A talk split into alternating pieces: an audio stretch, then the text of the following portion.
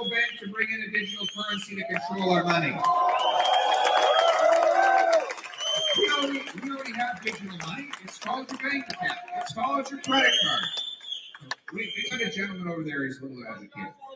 Listen, listen. I'll be happy to chat with you afterwards. I'll be happy to chat with you afterwards. We'll have a chat. We'll have a conversation afterwards. On it. Okay.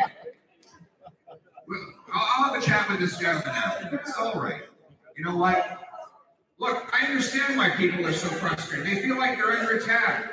They've been under attack by their government in Ottawa for too long. So they're frustrated and divided and looking for a chance to speak out. I want that young man to understand that I hear his voice. I feel the pain that he's been suffering. He's a legitimate person and he deserves the respect, respect of our leaders. Minister means servant. I will be his servant as well. All right, everybody.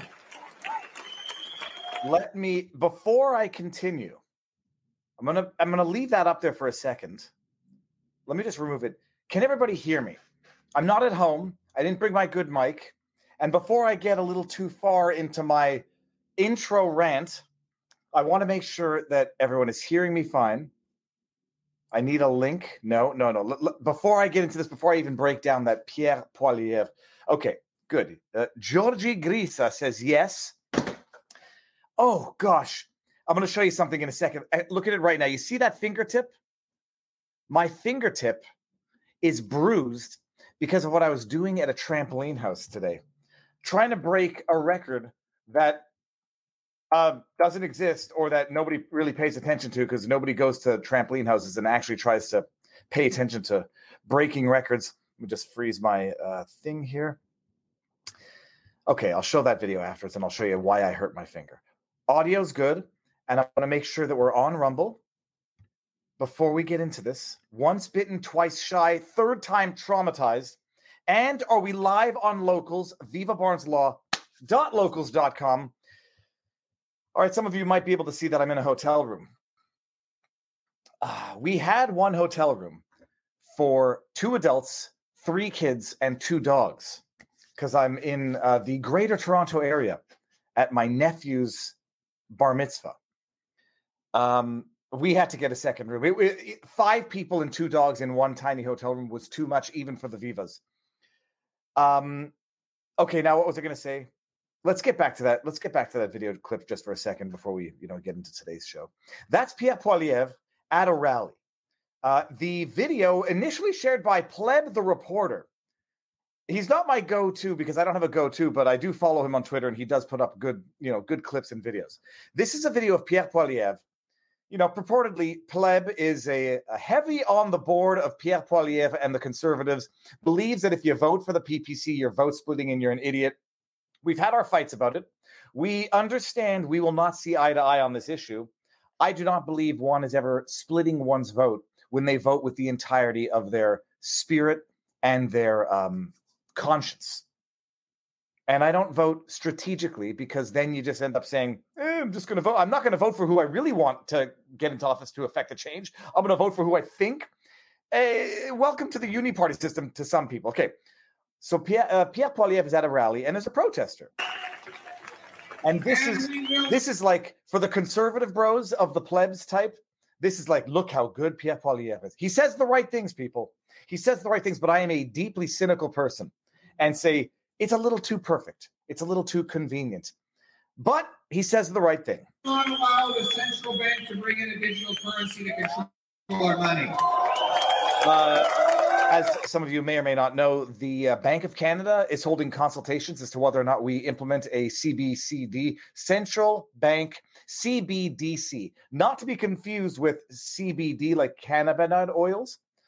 Central Digital Banking, Central Digital CB, Central Digital, no, Central Banking Digital Credit. I think that's it. Okay, bad idea, by the way. It's just, it's full Orwellian Big Brother control of everything and anything you do.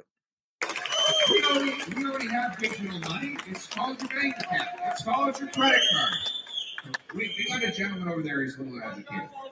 Listen, listen. I'll be happy to chat with you afterwards. I'll be happy to chat with you afterwards. We'll have a chat. We'll have a conversation afterwards. What? Easy on. Okay, hold on. Okay. First things first, by the way. Is that is that is that individual? I'm not saying this is an accusation because I think he it might be. Is that Josh Alexander? Is that someone who might be um, legitimately protesting? Uh, I don't know who that is. If anybody in the chat knows who that is, the red hat and the suit looks like Josh Alexander, but I'm not sure if that's the protester. All right. You know what? Look, I understand why people are so frustrated. They feel like they're under attack. They've been under attack by their government in Ottawa for too long. So they're frustrated and divided and looking for a chance to speak out. I want that young man to understand that I hear his voice. Good. I feel the pain that he's Good. been suffering. He's a legitimate person and he deserves the respect, respect of our leaders. Minister means servant. I will be his servant as well. That is what all politicians should understand, appreciate, and internalize. Justin Trudeau is not the servant of the people. In his own mind, he is the master of the people. He is their father, he's their big brother, and he doesn't have to address or dialogue with the ones with which he disagrees, who are just incapable of understanding the world according to Trudeau. Um, so that's the question. Now, the question is first of all, whoever says Rumble is not live, Rumble is live. Uh, refresh your screen. Was that protester Josh Alexander? That's one question because I know Josh might have legitimate grievances with Pierre Poilievre and the Conservatives. It certainly looked like him, well dressed suit, well behaved, hands in the air, red hat. I don't know. Okay, that was the um, that was the intro because I didn't want to start with the subject that I really wanted to start with. I'm with the family and I could not get time away to do a car vlog, and I wanted to do a car vlog on the one hand, because I feel useless when I don't feel productive, which is either paradoxical or um, a truism. I feel productive when I'm productive, and I feel productive when I'm, you know, getting breakdowns and analysis out on subjects that I think people should know about. Couldn't do it.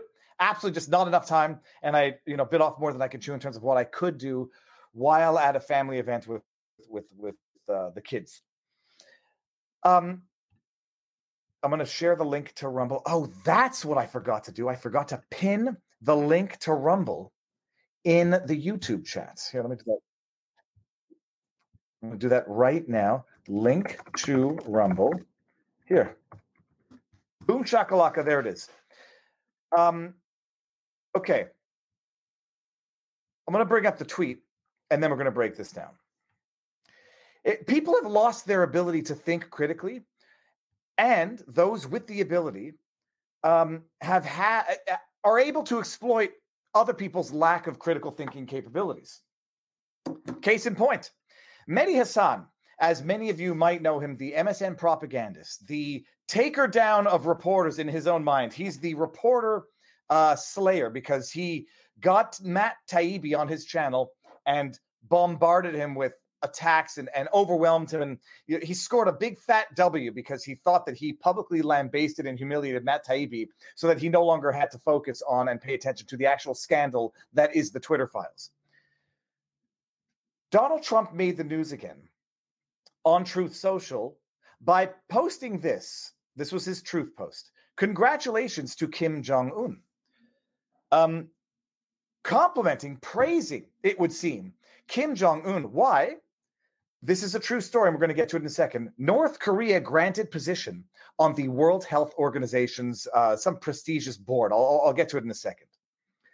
So Donald Trump says, "Congratulations to Kim Jong Un and the propagandists out there, those who um, suffer from the highest forms of Trump derangement syndrome, say things like this: In any normal world."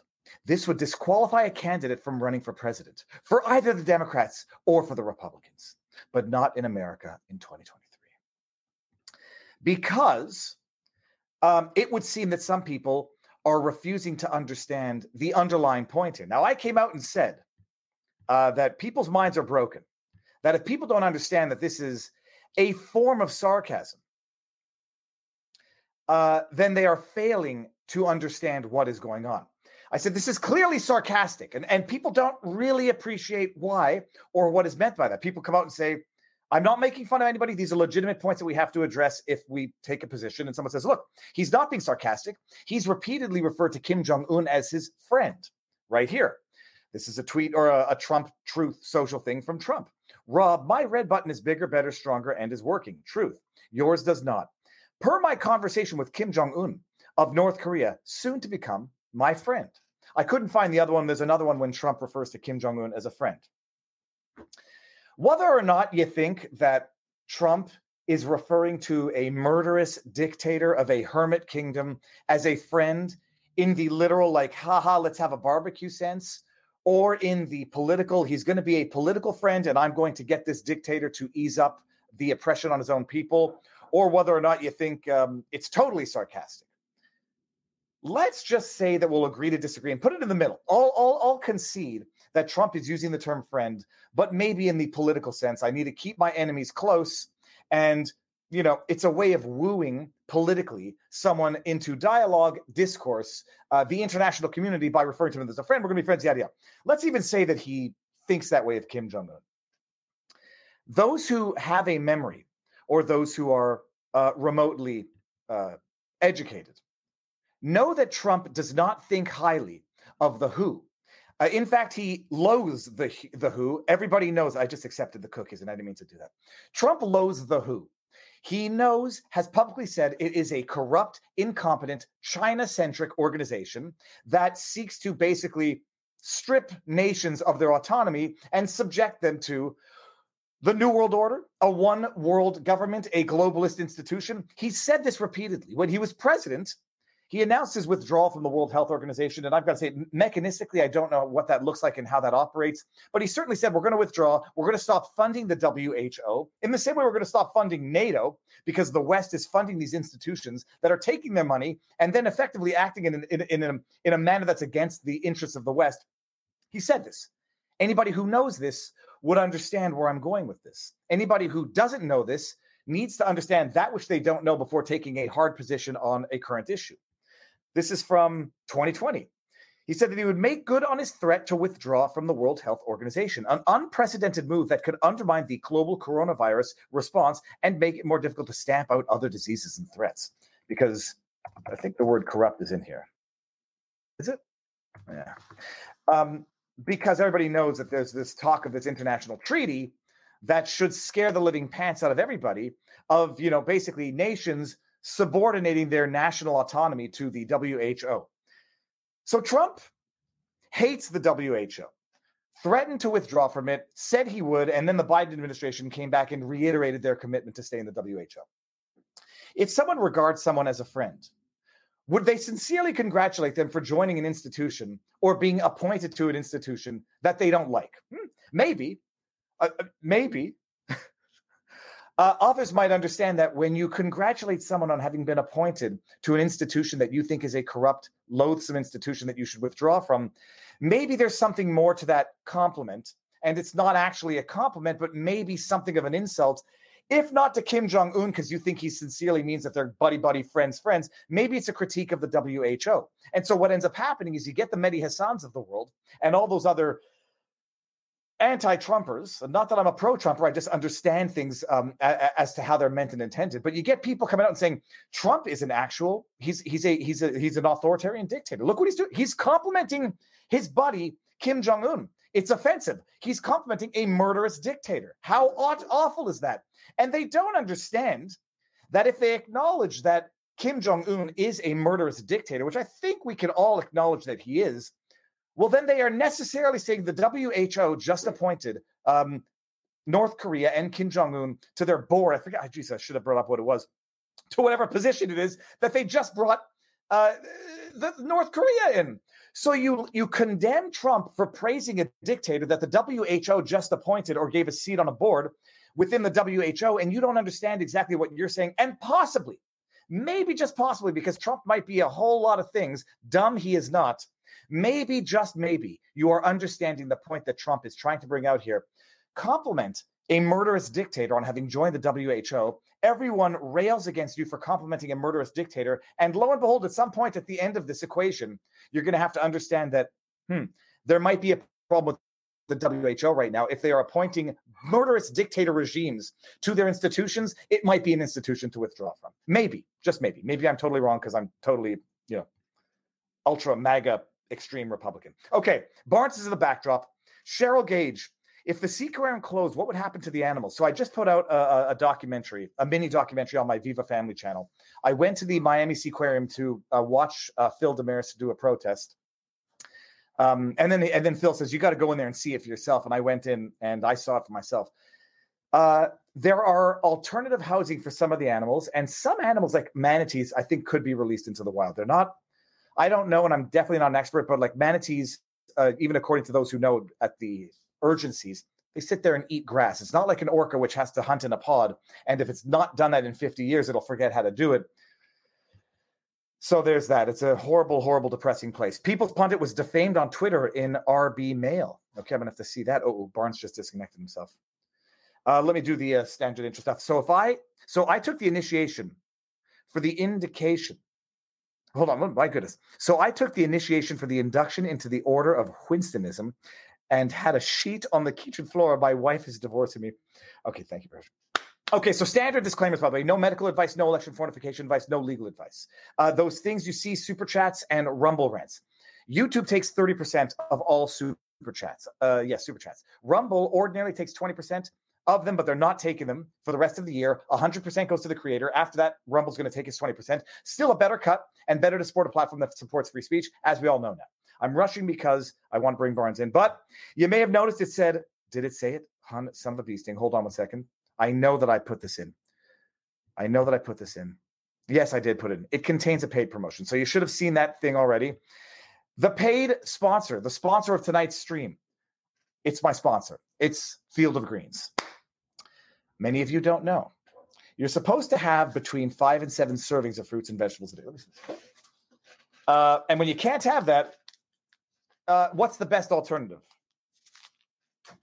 You have to have raw fruits and veggies. They help with digestion, fiber, uh, nutrients, antioxidants. And if you don't get your five to seven servings of raw fruits and vegetables a day, and even if you do, Field of Greens, one spoonful twice a day will give you one serving of uh, the good stuff antioxidants, vegetables, fruits. Uh, it'll give you one serving with each scoop, so you'll get two servings a day. It is not an extract, it's not a supplement. It's desiccated, dried, pulverized fruits and vegetables. Uh, it tastes great. It looks like swamp water, which I always say because swamp water is high in nutrients, as is Field of Greens. So, made in America, USDA organic approved.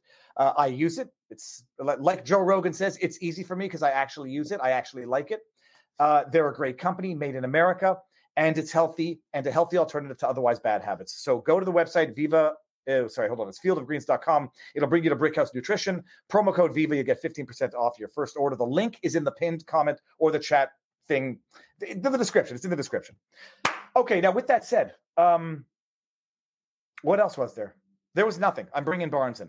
Robert, sir, get ready. Three, two, one. Robert, how goes the battle?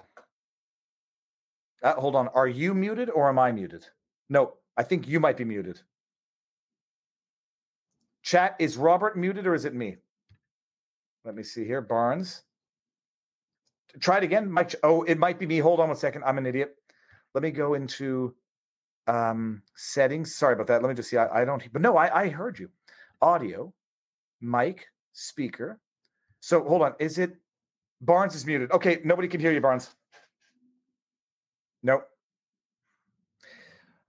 Uh, while Robert does that, let me see here. It says, I'm trying to watch on Rumble, but it keeps buffering while YouTube doesn't.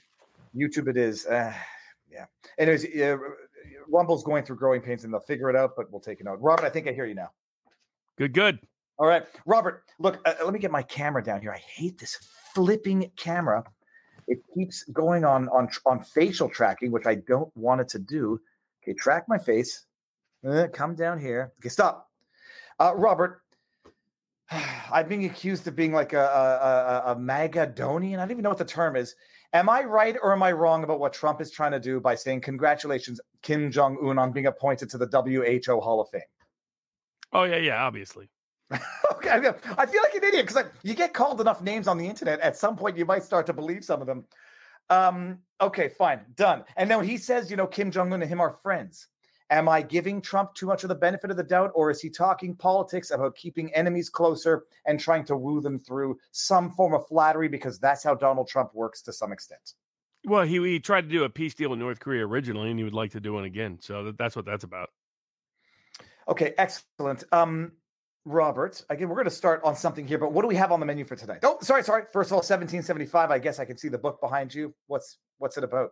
That's by Kevin Phillips about the American Revolution, the build up to it, the ideas and the people that helped create it, the founders being more than just the people that signed the Declaration of Independence.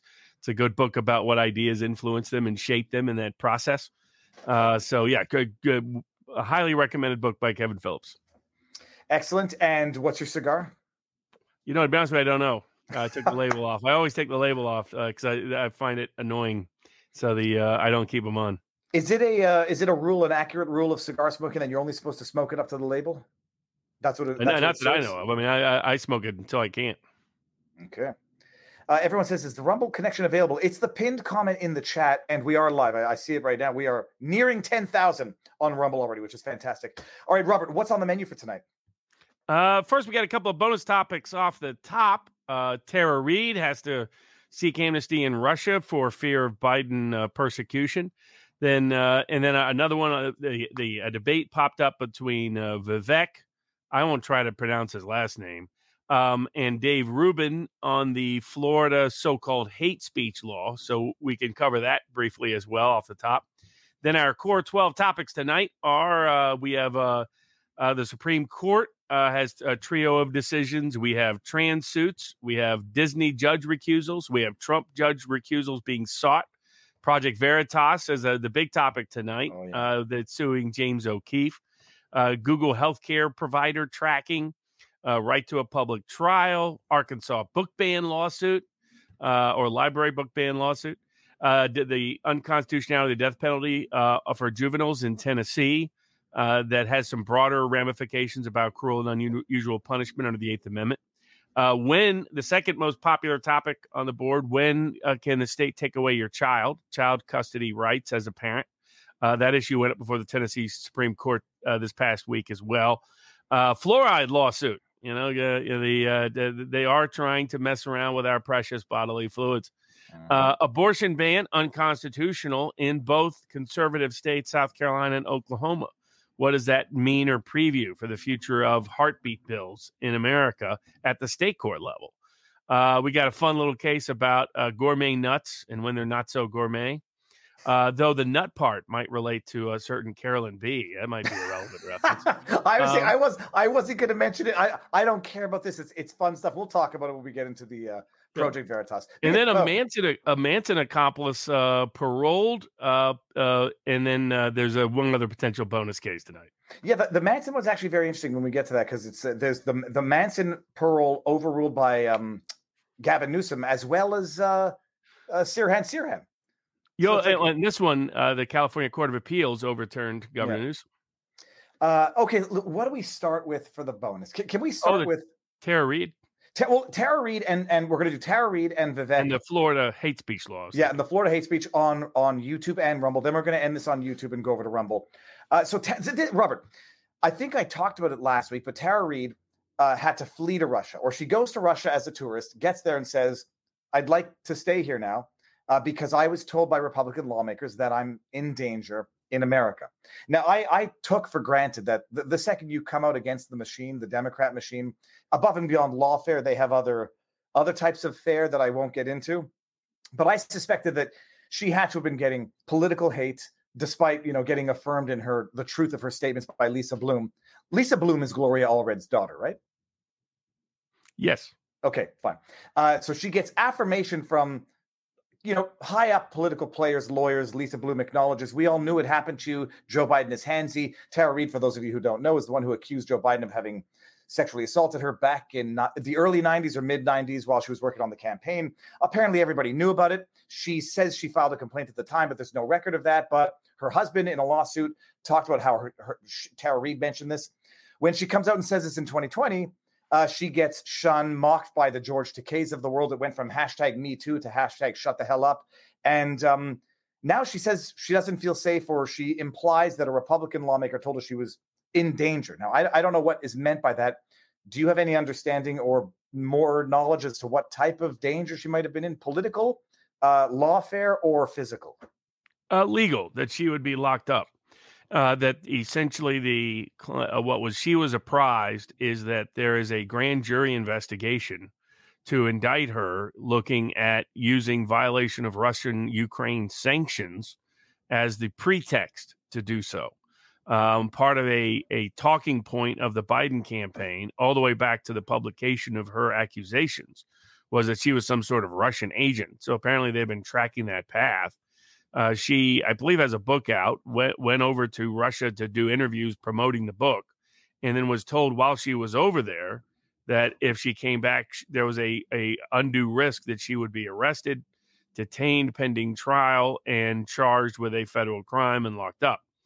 And it was based on her getting that information from multiple sources, uh, politically connected and legally connected sources, that led her to take the extraordinary action of not coming back and seeking amnesty in uh, in Russia. Uh, and this comes in the context of the broader storyline of all kinds of whistleblowers being targeted. We have had congressional testimony of FBI whistleblowers who say they've been targeted. We have IRS whistleblowers who've had to try to hide out because they've been targeted. Uh, we have a the big guy, the the big case of someone who filed a detailed report detailing uh, Biden's crime of bribery in exchange for favors to a foreign government that led uh, FBI Director Wray to try to withhold the document under threat of contempt of Congress and only folded this week when he was about to be held in contempt of Congress. So we've got mo- we have other whistleblowers who've said they've had to become fugitives and disappear because of threats from the Biden administration. So this is becoming part of a broad pattern. Joe Biden was famous for saying nobody messes with the Bidens, that he pays them back, that he weaponizes the legal system to do so and uh, we again we and let's look at the other people involved the, the people who had ashley biden's diary detailing the very scuzzy behavior of joe biden as a father to her. What happened to those people who uh, who got that diary and tried to uh, then going to federal prison? yep. Uh, so i mean so this is part of a pattern now. Uh, james o'keefe for possibly publicizing the bribery was put under federal criminal investigation in the Southern District of New York. So now, I mean, name the the, the question isn't what whistleblower isn't threatened by the Justice Department uh, or is being threatened. It's which one isn't. I mean, name a whistleblower against the Biden administration that is not uh, under has publicly stated under penalty of perjury, uh, their testimony, under statements to Congress, under statements to the press, uh, where they have have said that they have been pro- uh, targeted for retaliation by the Biden Justice Department. This is the same Biden Justice Department trying to find a way. Uh, already have uh, conducted a raid on his leading political opponent and former President Donald Trump, but is now trying to drum up the possible basis of criminal prosecution and criminal indictment of his opponent in the upcoming, uh, right before the upcoming election, when eh, when he is losing to that uh, candidate and few, uh, past prior president of the United States. So, well, we're seeing the complete lack of restraint by the Biden Justice Department in weaponizing their position to go after anyone who exposes the corruption or malfeasance of the Biden administration. And Tara Reade is sadly just the latest example of it. And now that you mentioned it, I'm thinking out loud. You got the, uh, the the the Ukrainian documents, the gamer guy there who leaked the documents, going to be prosecuted to the full extent of the law. Uh, Tara Reade, I, I actually didn't appreciate that that was the the rationale behind what she was referring to. You got Matt Taibbi, who gets a visit from the IRS the day that he's testifying before Congress. Um, is that is it to suggest, Robert, that some Republican lawmakers understand that there might be um, a grand jury that's been summoned uh, under seal? Yeah, that, that there's a grand jury active looking at Tara Reade. Un- so, I mean, that's it's it's unbelievable. It's now gone from hashtag Me Too to hashtag Lock Her Up, but not not in the way that. So, oh my goodness. Okay. So yeah, that that's where the insanity stands. It. Uh, uh, I would note, you know, n- name me the Russians that have fled to America, saying uh, Vladimir Putin is trying to go after them. There's almost none. Well, right? some, so, some you know, say that what we have accused Russia of is what the United States is currently guilty of, as the January 6 cases prominently demonstrate. So, some people might say they can't flee; they're already in jail, like that journalist for 25 years. But you know, the journalist gets jailed for 25 years. Roger, Robert, the people's ability to rationalize the injustice. I, I say, I, I point out, you know, I don't defend Russia. I'm not Russian to Russia either.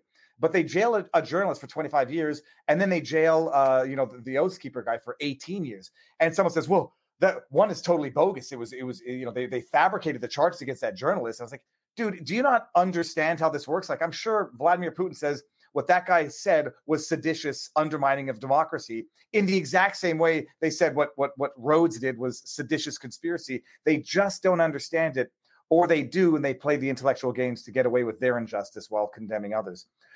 Uh, so that's Tara Reade. Okay, fascinating. I mean, you have any idea what goes into asking for uh, asylum or asking for citizenship from from from Putin? The uh, yeah, it, it, follows the Russian legal process, but it, uh, it's my understanding she's likely to receive the amnesty from the Russian government wow. because of the current political situation that exists.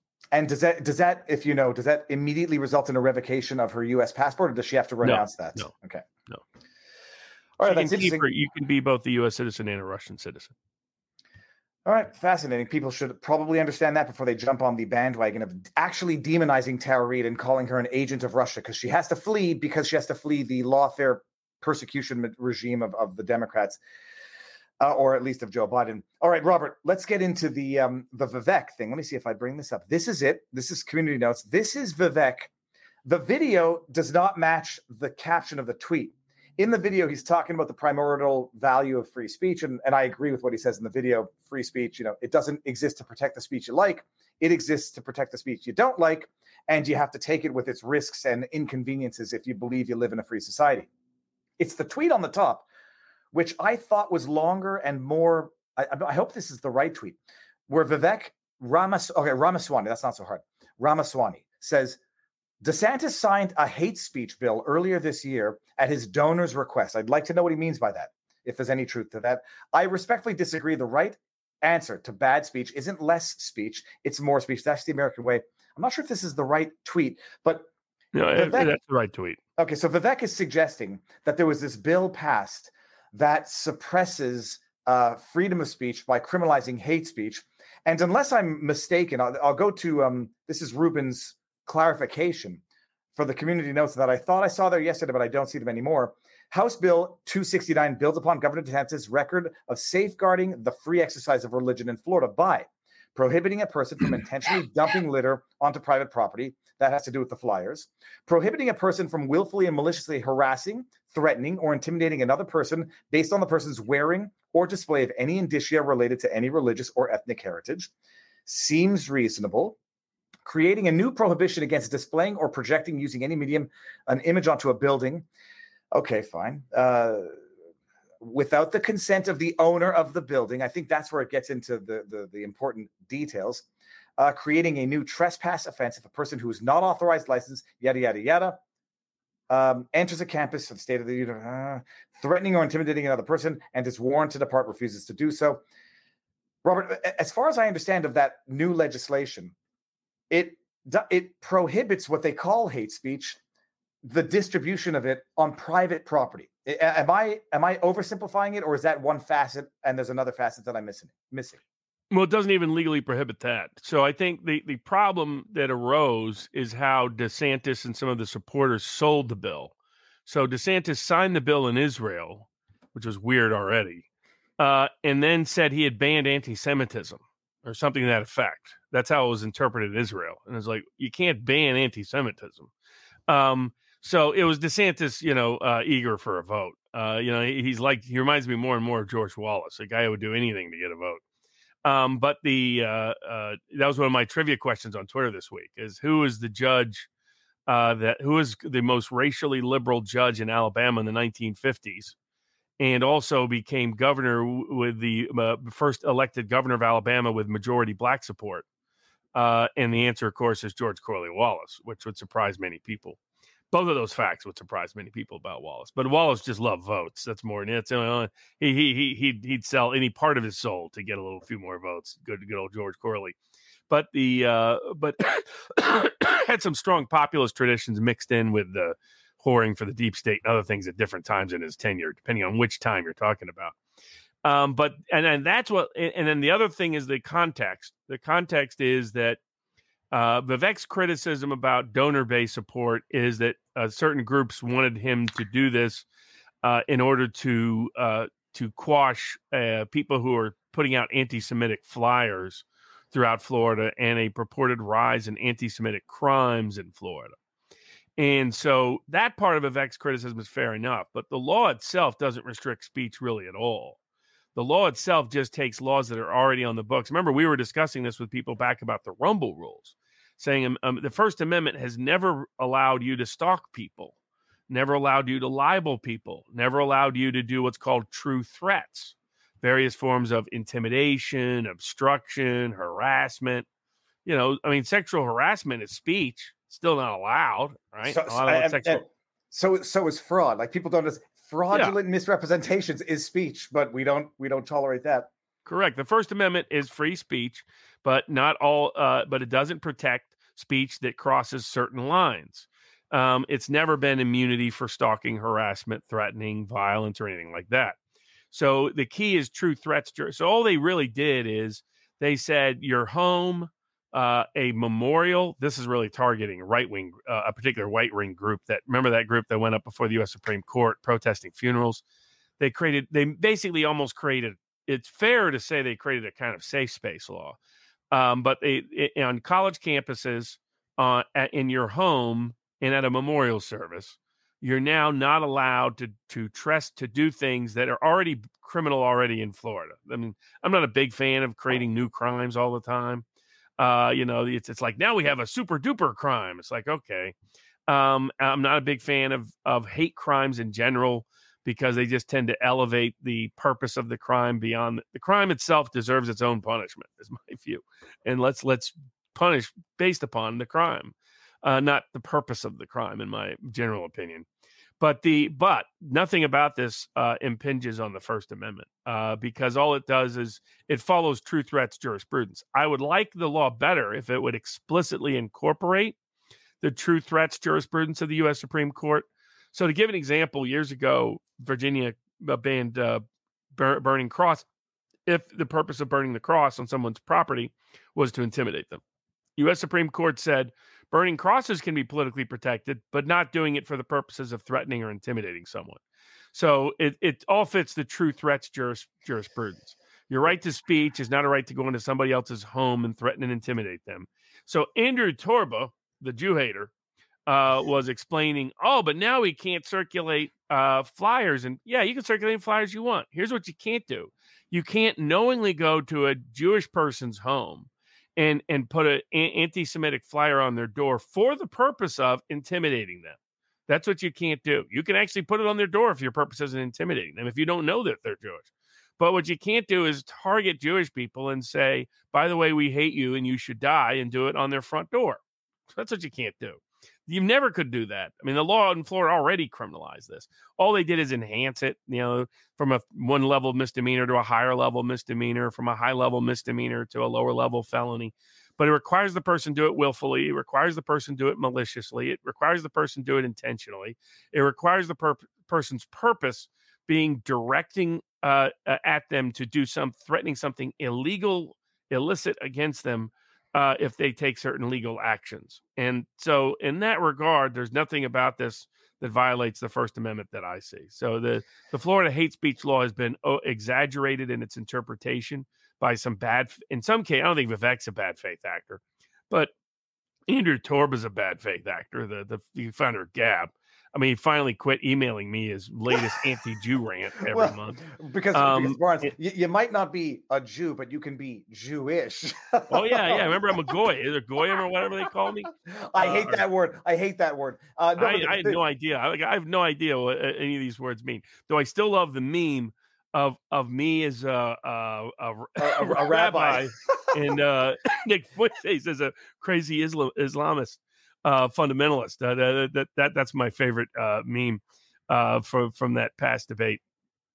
So the uh, you know the the the uh, people Nick Fuentes can make go on a college campus and speak whatever he want. What he can't do is go there for the purposes of threatening and intimidating someone.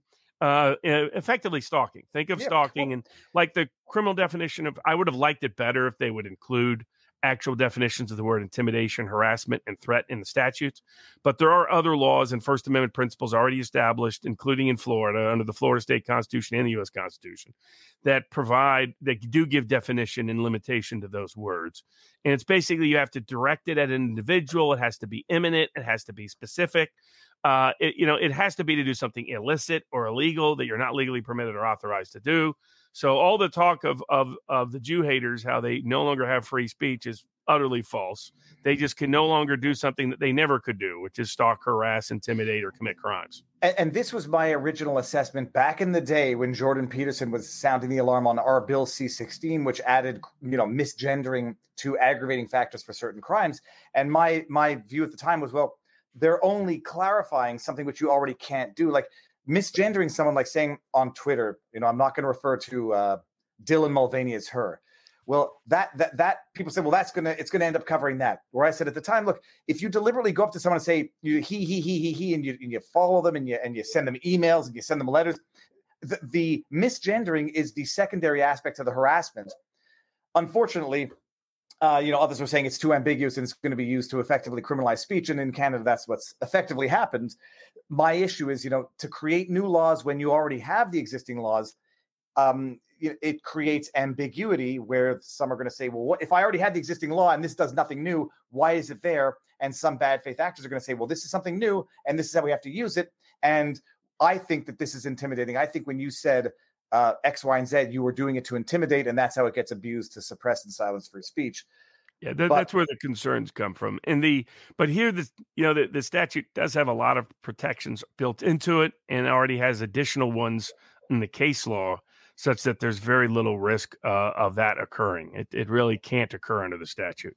That all they really did is like basic like uh, right now uh, intimidation, for example usually requires some unlawful purpose. They've clarified what an unlawful purpose is, but it was already there under the law, in my view. They just they just added. Really, what they did is uh, make it clear you can't do this on somebody's home, you can't do this at memorial service, you can't do it on a college campus. Uh, that was already true. They just made it so there's no doubt about the fact that those are spaces in which uh, you uh, can't go and intimidate people, you can't go and harass people, you can't go and threaten people. Again, all of that already a crime. Uh, and they they also said if you do it for this purpose, now it has a higher punishment. Is all. Apparently, they've stopped making but I don't know that that's true. Just bringing it up as we make our uh, way over to Rumble. People, we're going to go over to Rumble. Are we starting with Project Veritas on Rumble? Uh, Supreme Court. Okay, good. So everybody, we go Supreme Court. There's a suit about trans rights, judicial recusals, and then we'll get to SCOTUS. Okay. I mean, I'm, I'm, sorry. Then Project uh, Veritas. Project Veritas. Okay, so we're doing it, people. Removing from YouTube, where I will publish all of this in its entirety or highlights. Uh, the Justin Trudeau highlight finally got remonetized and fully visible. Nearly a quarter of a million views of people who did not know the history of the Justin Trudeau's. Yeah. Yeah, that, that uh, photo was uh, in. Oh my god! They brought, if if there were only one photo, the photo was so bad. I say I need confirmation that it's not like uh, you know, a, a, fake. It's not. I, I need. Uh, okay, ending on YouTube, people. Head on over to Rumble now. I always get nervous. Did we do this? We did this well. All right, Robert uh, SCOTUS. Now, look, I'm not going to say I didn't do all of my homework while I was at a trampoline house. I'm trying to like I'm trying to read uh, uh, you know Supreme Court decisions while bouncing on trampolines. Um, what which one are we starting with? So first one up. I mean, there's two interpretations that they issued a trio of decisions this week. One interpretation is political, that they you know that they favored corporations that uh, they favored corporations against labor unions they favored corporations against uh, various claims and then clarified beneficially false claims act law. Um, uh, i wouldn't necessarily take that approach because the other common pattern is limiting federal power uh, limiting the power of federal preemption limiting the power of federal agencies limiting the reach of securities laws while making False Claims Act more robust and uh, and I think in a way that's beneficial to those of us who are like the Brooke Jackson and other cases pursuing False Claims Act claims. Uh, hold on, I'm on. Okay, so um, what's so we what's start the, with the labor union case. Okay, uh, Robert, you're going to have to do it. Teach so what happens I, is, I didn't do my homework on this one. so unions, when they strike, the question is when they strike and how they strike. And so sometimes when they strike, they do so in ways to cause collateral economic damage to the company. So, for example, they'll uh, uh, have perishable products on the truck and then hop off the truck halfway through and abandon the perishable products to be perished. Uh, things like that. This particular context, they did it in the in the when the concrete was at a certain level that they were going to lose a bunch of money. The uh, employer. So their argument was under the National Labor Relations Act that they're they have a right to strike, and that right to strike preempts any state law claims that may exist, such as conversion or trespass for damage to property in the context of a strike, as done here. The uh, court eight to one. Interesting. Ju- uh, Jackson is going along the lines that I talked about. That I thought she would be more of a traditional uh, uh, liberal in, in the sense of not just a neoliberal, that she would end up being good on civil rights issues, that she end up may end up being good on criminal defense issues, uh, may end up being good on labor issues. She was the only dissenter. The other justices all got together and they were happy to screw the union. But I think they were right about the law. They limited the scope of federal preemption. And this has been part of a broader pattern in the Supreme Court, is there's been way too many no standing, no jurisdiction, exhaustion of remedies, federal preemption provisions that have precluded people from seeking relief and remedy at the local and state level in ways that I think go way beyond what was the intention of those laws. And in the National Labor Relations Act itself, it says the right to strike recognized in this law does not preempt claims if the labor union has not taken reasonable steps to avoid undue harm, or damage to the business. And uh, so the right to strike is protected, but it does not extend to the failure to take reasonable precautions. And so the conclusion of the court was here they deliberately sabotage part of the product of the company. They help create the perishable nature of the product of the company, uh, knowing they were going to strike midway through, and that that is not protected under the National Labor Relations Act, is not part of the right to strike, and thus is, doesn't preempt the state tort law claims that were brought. Well, it, it makes absolute sense where the, the, a difference between saying I'm not showing up to work today and we're going to sit in front and picket versus we show up to work, start something, and then decide we're going to go on strike, knowing that it's going to be effective economic or potentially infrastructural sabotage. Because you can see how it could do the thing exactly. The right to strike is not an uh, uh, uh, sabotage of a product.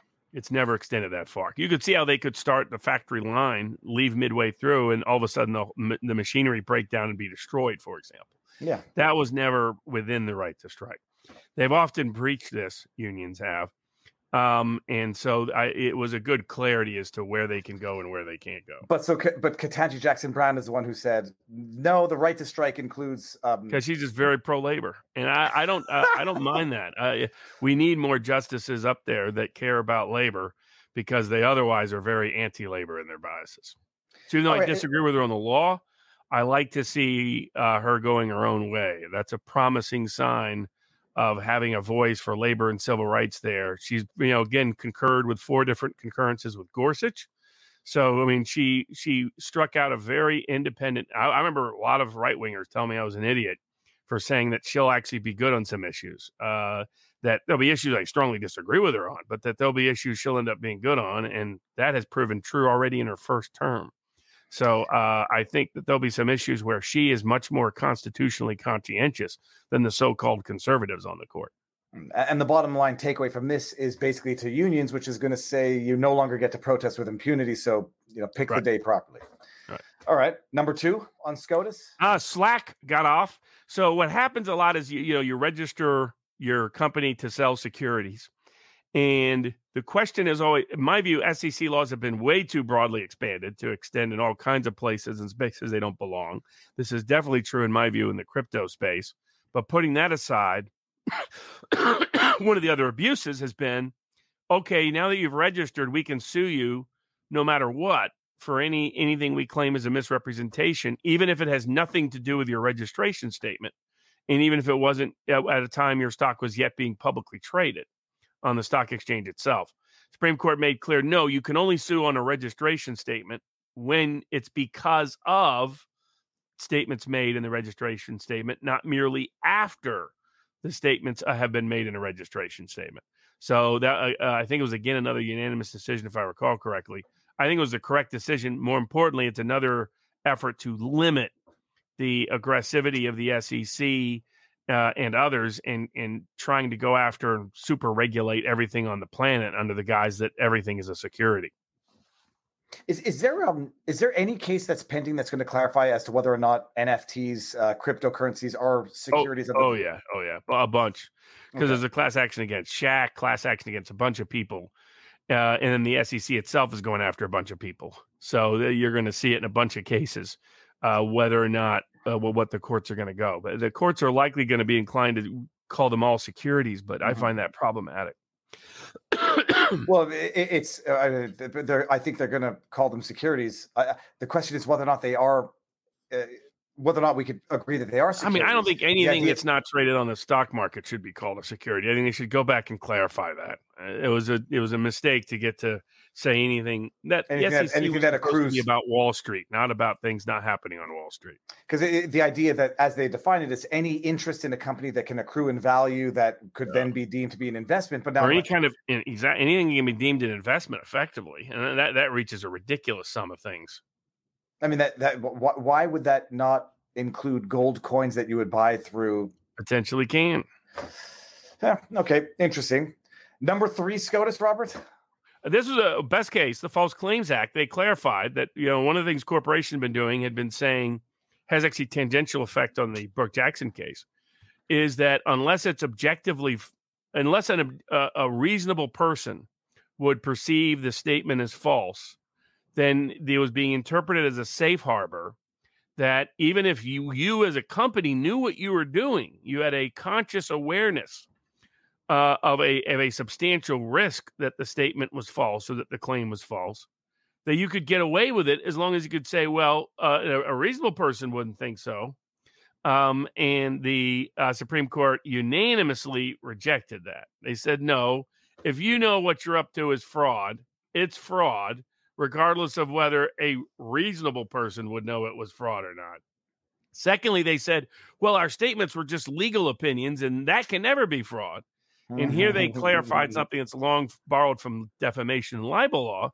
They say if you make a statement that implies false facts, that is a fraud claim just like any else, regardless of how it's couched or framed. Um, and again, unanimous decision, re-expanding uh, the strength and giving a little more teeth to the False Claims Act, which is beneficial to Brooke Jackson case, but a bunch of uh, anybody in that space. Uh, Well, so- very good ruling. And actually, are there any updates on the Brooke Jackson? It was dismissed, but it was dismissed with permission. Uh, Oh, yeah, yeah. to- a, a clerk issued a technical order based on a misinterpretation of the record because they were not emailing me. So they they, they somehow accidentally weren't ma- e- emailing me notices.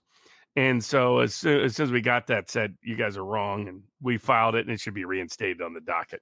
There are Okay. a couple of uh, locos out there in the social media space. They're like Barnes has been secretly bought off, and it's all part of an inside conspiracy. And it's the people that have gone down some bad rabbit holes. And it's like, no, no, I, look, I, I, like, again I, next time. I can't. I say I can't blame them because I can understand how people uh, have just Get paranoid. Oh, it's the paranoid. genius of the system. The genius takes the people that are aware of something, uses their paranoia against them by going into a, a rabbit hole that self discredits them with everybody else. It was Mhm. QAnon writ large.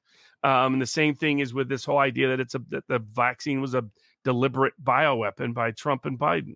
It, it's designed to discredit them and send them down this path that is self discrediting uh, and damages their ability to actually make successful change. It's one of the it's part of COINTELPRO's modus operandi. You can go back and read the old memorandums from the 1960s about what they were going to do to the civil rights movement, the anti-war movement, uh, all the rest. So it's an old history of of how the establishment responds to people who have legitimate concerns.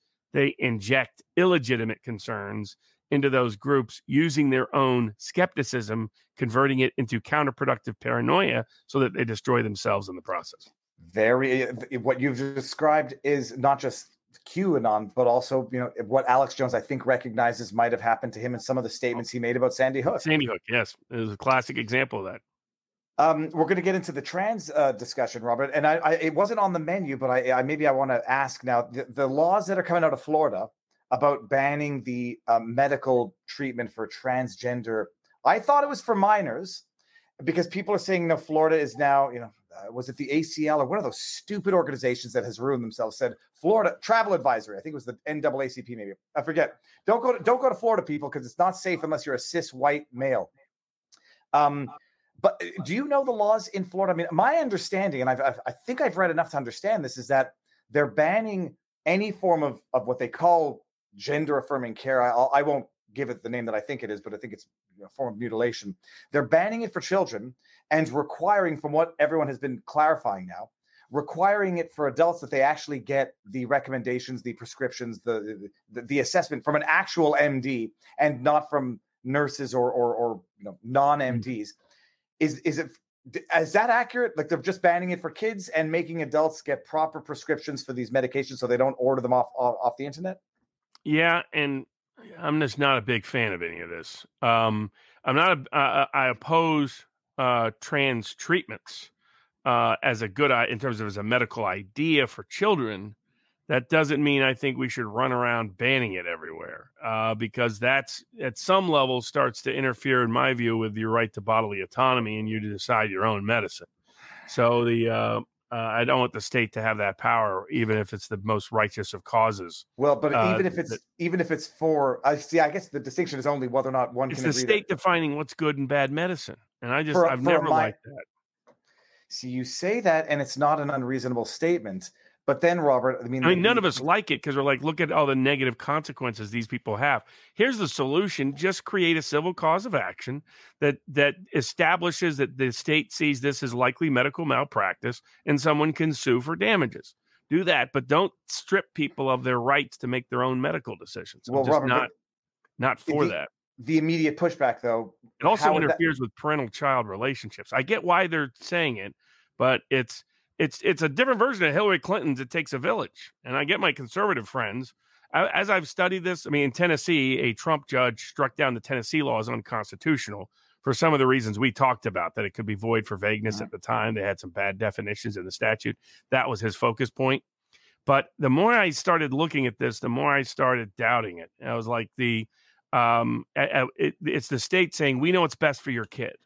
I, I, as a general rule, I don't like that. Even if I disagree with the way a parent's raising a child, um, you know, you could argue that with Texas, that Texas says it's a form of child abuse based on the medical and physical consequences.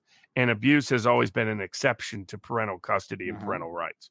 On those grounds, I could accept it.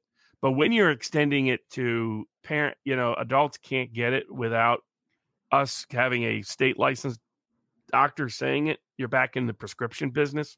Like I've never just been a big fan of the state running people's medicine. It tends to always backfire. Uh, but uh, they say the obvious pushback would be uh, female genital mutilation in, in, in, minors or even in adults mm. for that matter. But like someone's going to say, well, the, your argument, Robert, parts of the world as a part of cultural and religious tradition.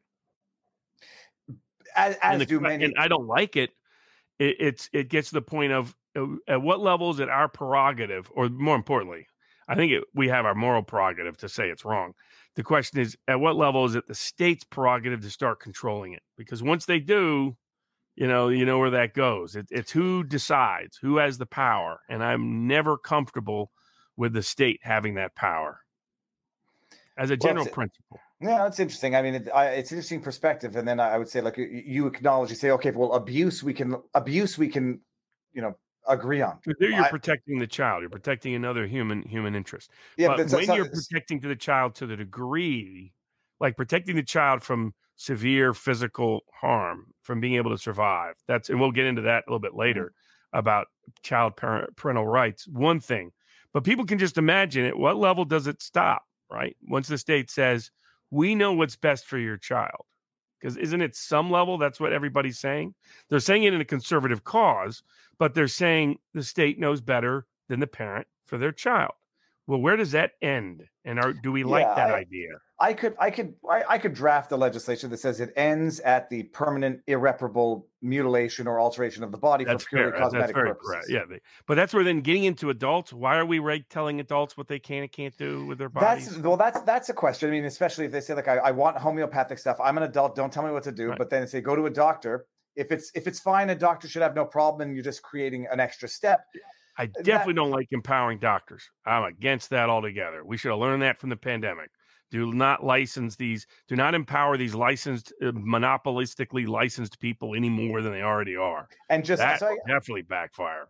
That's interesting. And then you just say, okay, well, allow adults to do what they want, and just allow them to sue for, you know, if if the if yeah. they didn't get proper directions on the right. HR. And, and you can make a state statement that you think it's medical malpractice. I don't have a problem with that.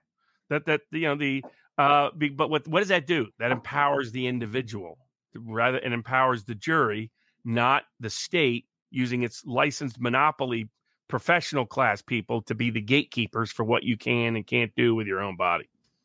Now, what was the trans suit? That wasn't uh, that that wasn't the Tennessee. For, it's an interesting claim. It we're going to see more of these. The question fundamentally is this: under Title VII, under the Fourteenth Amendment Equal Protection Clause, when it says you can't discriminate on the basis of sex, is that a reference to biology or gender identity? I see it as biology. Now, there's some exceptions. Gorsuch wrote an opinion that became controversial but I think he was right because of how it was actually written in that particular statute as to that particular application. That's different than saying the 14th Amendment on the basis of sex means uh, means gender identity. Uh, no, it doesn't. It means biology, in my view. And but they're saying, but if you determine that sex in the Constitution means not biology but gender identity, then they're saying now they have all the same protections as a man or woman would have against state action if it disparately discriminates against them. Though I would note Tennessee's particular what is Tennessee's healthcare doesn't want any any taxpayer mon- money going to uh, anything what they consider sexual related medical treatment. What and to give you an example, penile implants they won't fund that either. So that's where it's not clear this is really on the basis of sex. It's their this there's been a decision made by the healthcare folks that trans treatments is really a sexual treatment rather than a biological gender treatment. Um, and the challenge is no, this is really biological gender rather than sexuality. And so they're suing under the 14th Amendment, claiming they should, that the exclusion for their care under the Tennessee healthcare provisions uh, violates their constitutional and statutory rights under federal civil rights laws. What, um, if you know offhand, what uh, amendments of the Constitution pertain to or relate to sex? Uh, oh, 14th you know, Amendment Equal Protection Clause. Okay. And so the question now, at the time that that was drafted, what year was the 14th Amendment? I mean, this is all within the 17... Post Civil War. Okay. Oh, post Civil 1865, 1863 to 1868. And the rationale behind the amendment was to prevent discrimination against women. Uh, well, really against people based on race was the target, but it was interpreted as applying also to, to gender. To sex. well, that's gonna be the to sex or gender. Okay. All right. Well, that's um uh okay. Yeah, it's interesting. It's a Chattanooga plaintiff.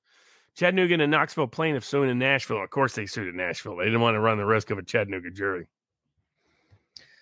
Uh, okay, well, that's um, going to be the question. I, I was so, and and I'm just thinking. Well, I guess it gets into Title IX, but that that might be much later on as to well, what is meant it, by it. it. It's all the that ultimately resolution of that issue will have major impact because if the Supreme Court is to ultimately say gender identity is not the same as biological sex for constitutional statutory purposes, then states can engage in a lot of limitations on trans related issues. If they say otherwise, then you're never going to get an amendment through to change that. So that means trans people have the same protection as women. That's interesting. Okay, what what and that if to work its way through the system, we're going to have to go through. It's going to be years. This is yeah, all, all yeah, yeah. lowest level of course. And there's a bunch of cases like this coming up in one capacity or another. Okay, fascinating. Uh, Robert, do are we are we going on to the Disney suit? Uh, well, yeah, the, we got a couple of judicial recusals. First one, the Disney case. The other, uh, the Trump case uh, on the on the little side story on the Disney case. So the person who's covered this extensively is a legal mindset. Um, he's a Florida lawyer who specialized in this field of bonds for uh, special, uh, specially state legislatively recognized uh, organizations in particular, basically. And so he has a lot of familiarity with it.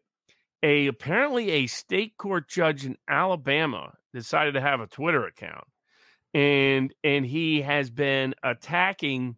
Uh, he said legal mindset's a fake lawyer and it's a fake account, Oh, let- and let he me- actually went. You know, Andrew's his first name, legal mindset.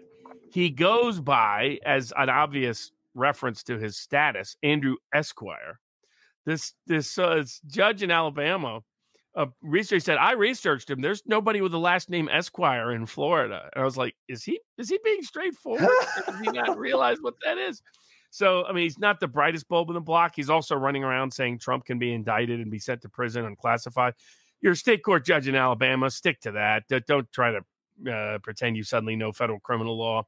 Uh, he, you know, got confused. I mean, certain uh, affirmative, so-called affirmative defenses are actually elements of the offense and require under the due process clause to be uh, the burden of the state. That's why self-defense is always a burden of the state. It's never a burden of the defendant. He was getting that confused in the Trump classified information context.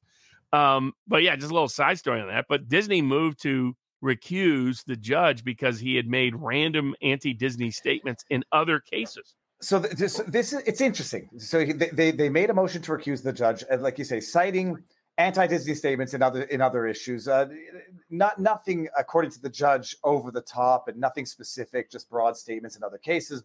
By no means sufficient to warrant the recusal of the judge. And the judge says, not only is this motion ill-founded and without any basis whatsoever, it's I consider it to be malicious uh, judge shopping, which is all too common these days. It's frivolous without merits, but oh, and then he compared it to the other precedent, which was uh, uh, consisted of a judge making much more pointed statements, doing interviews, and says what I said in other other cases, which I don't really know what he said because it wasn't in the decision.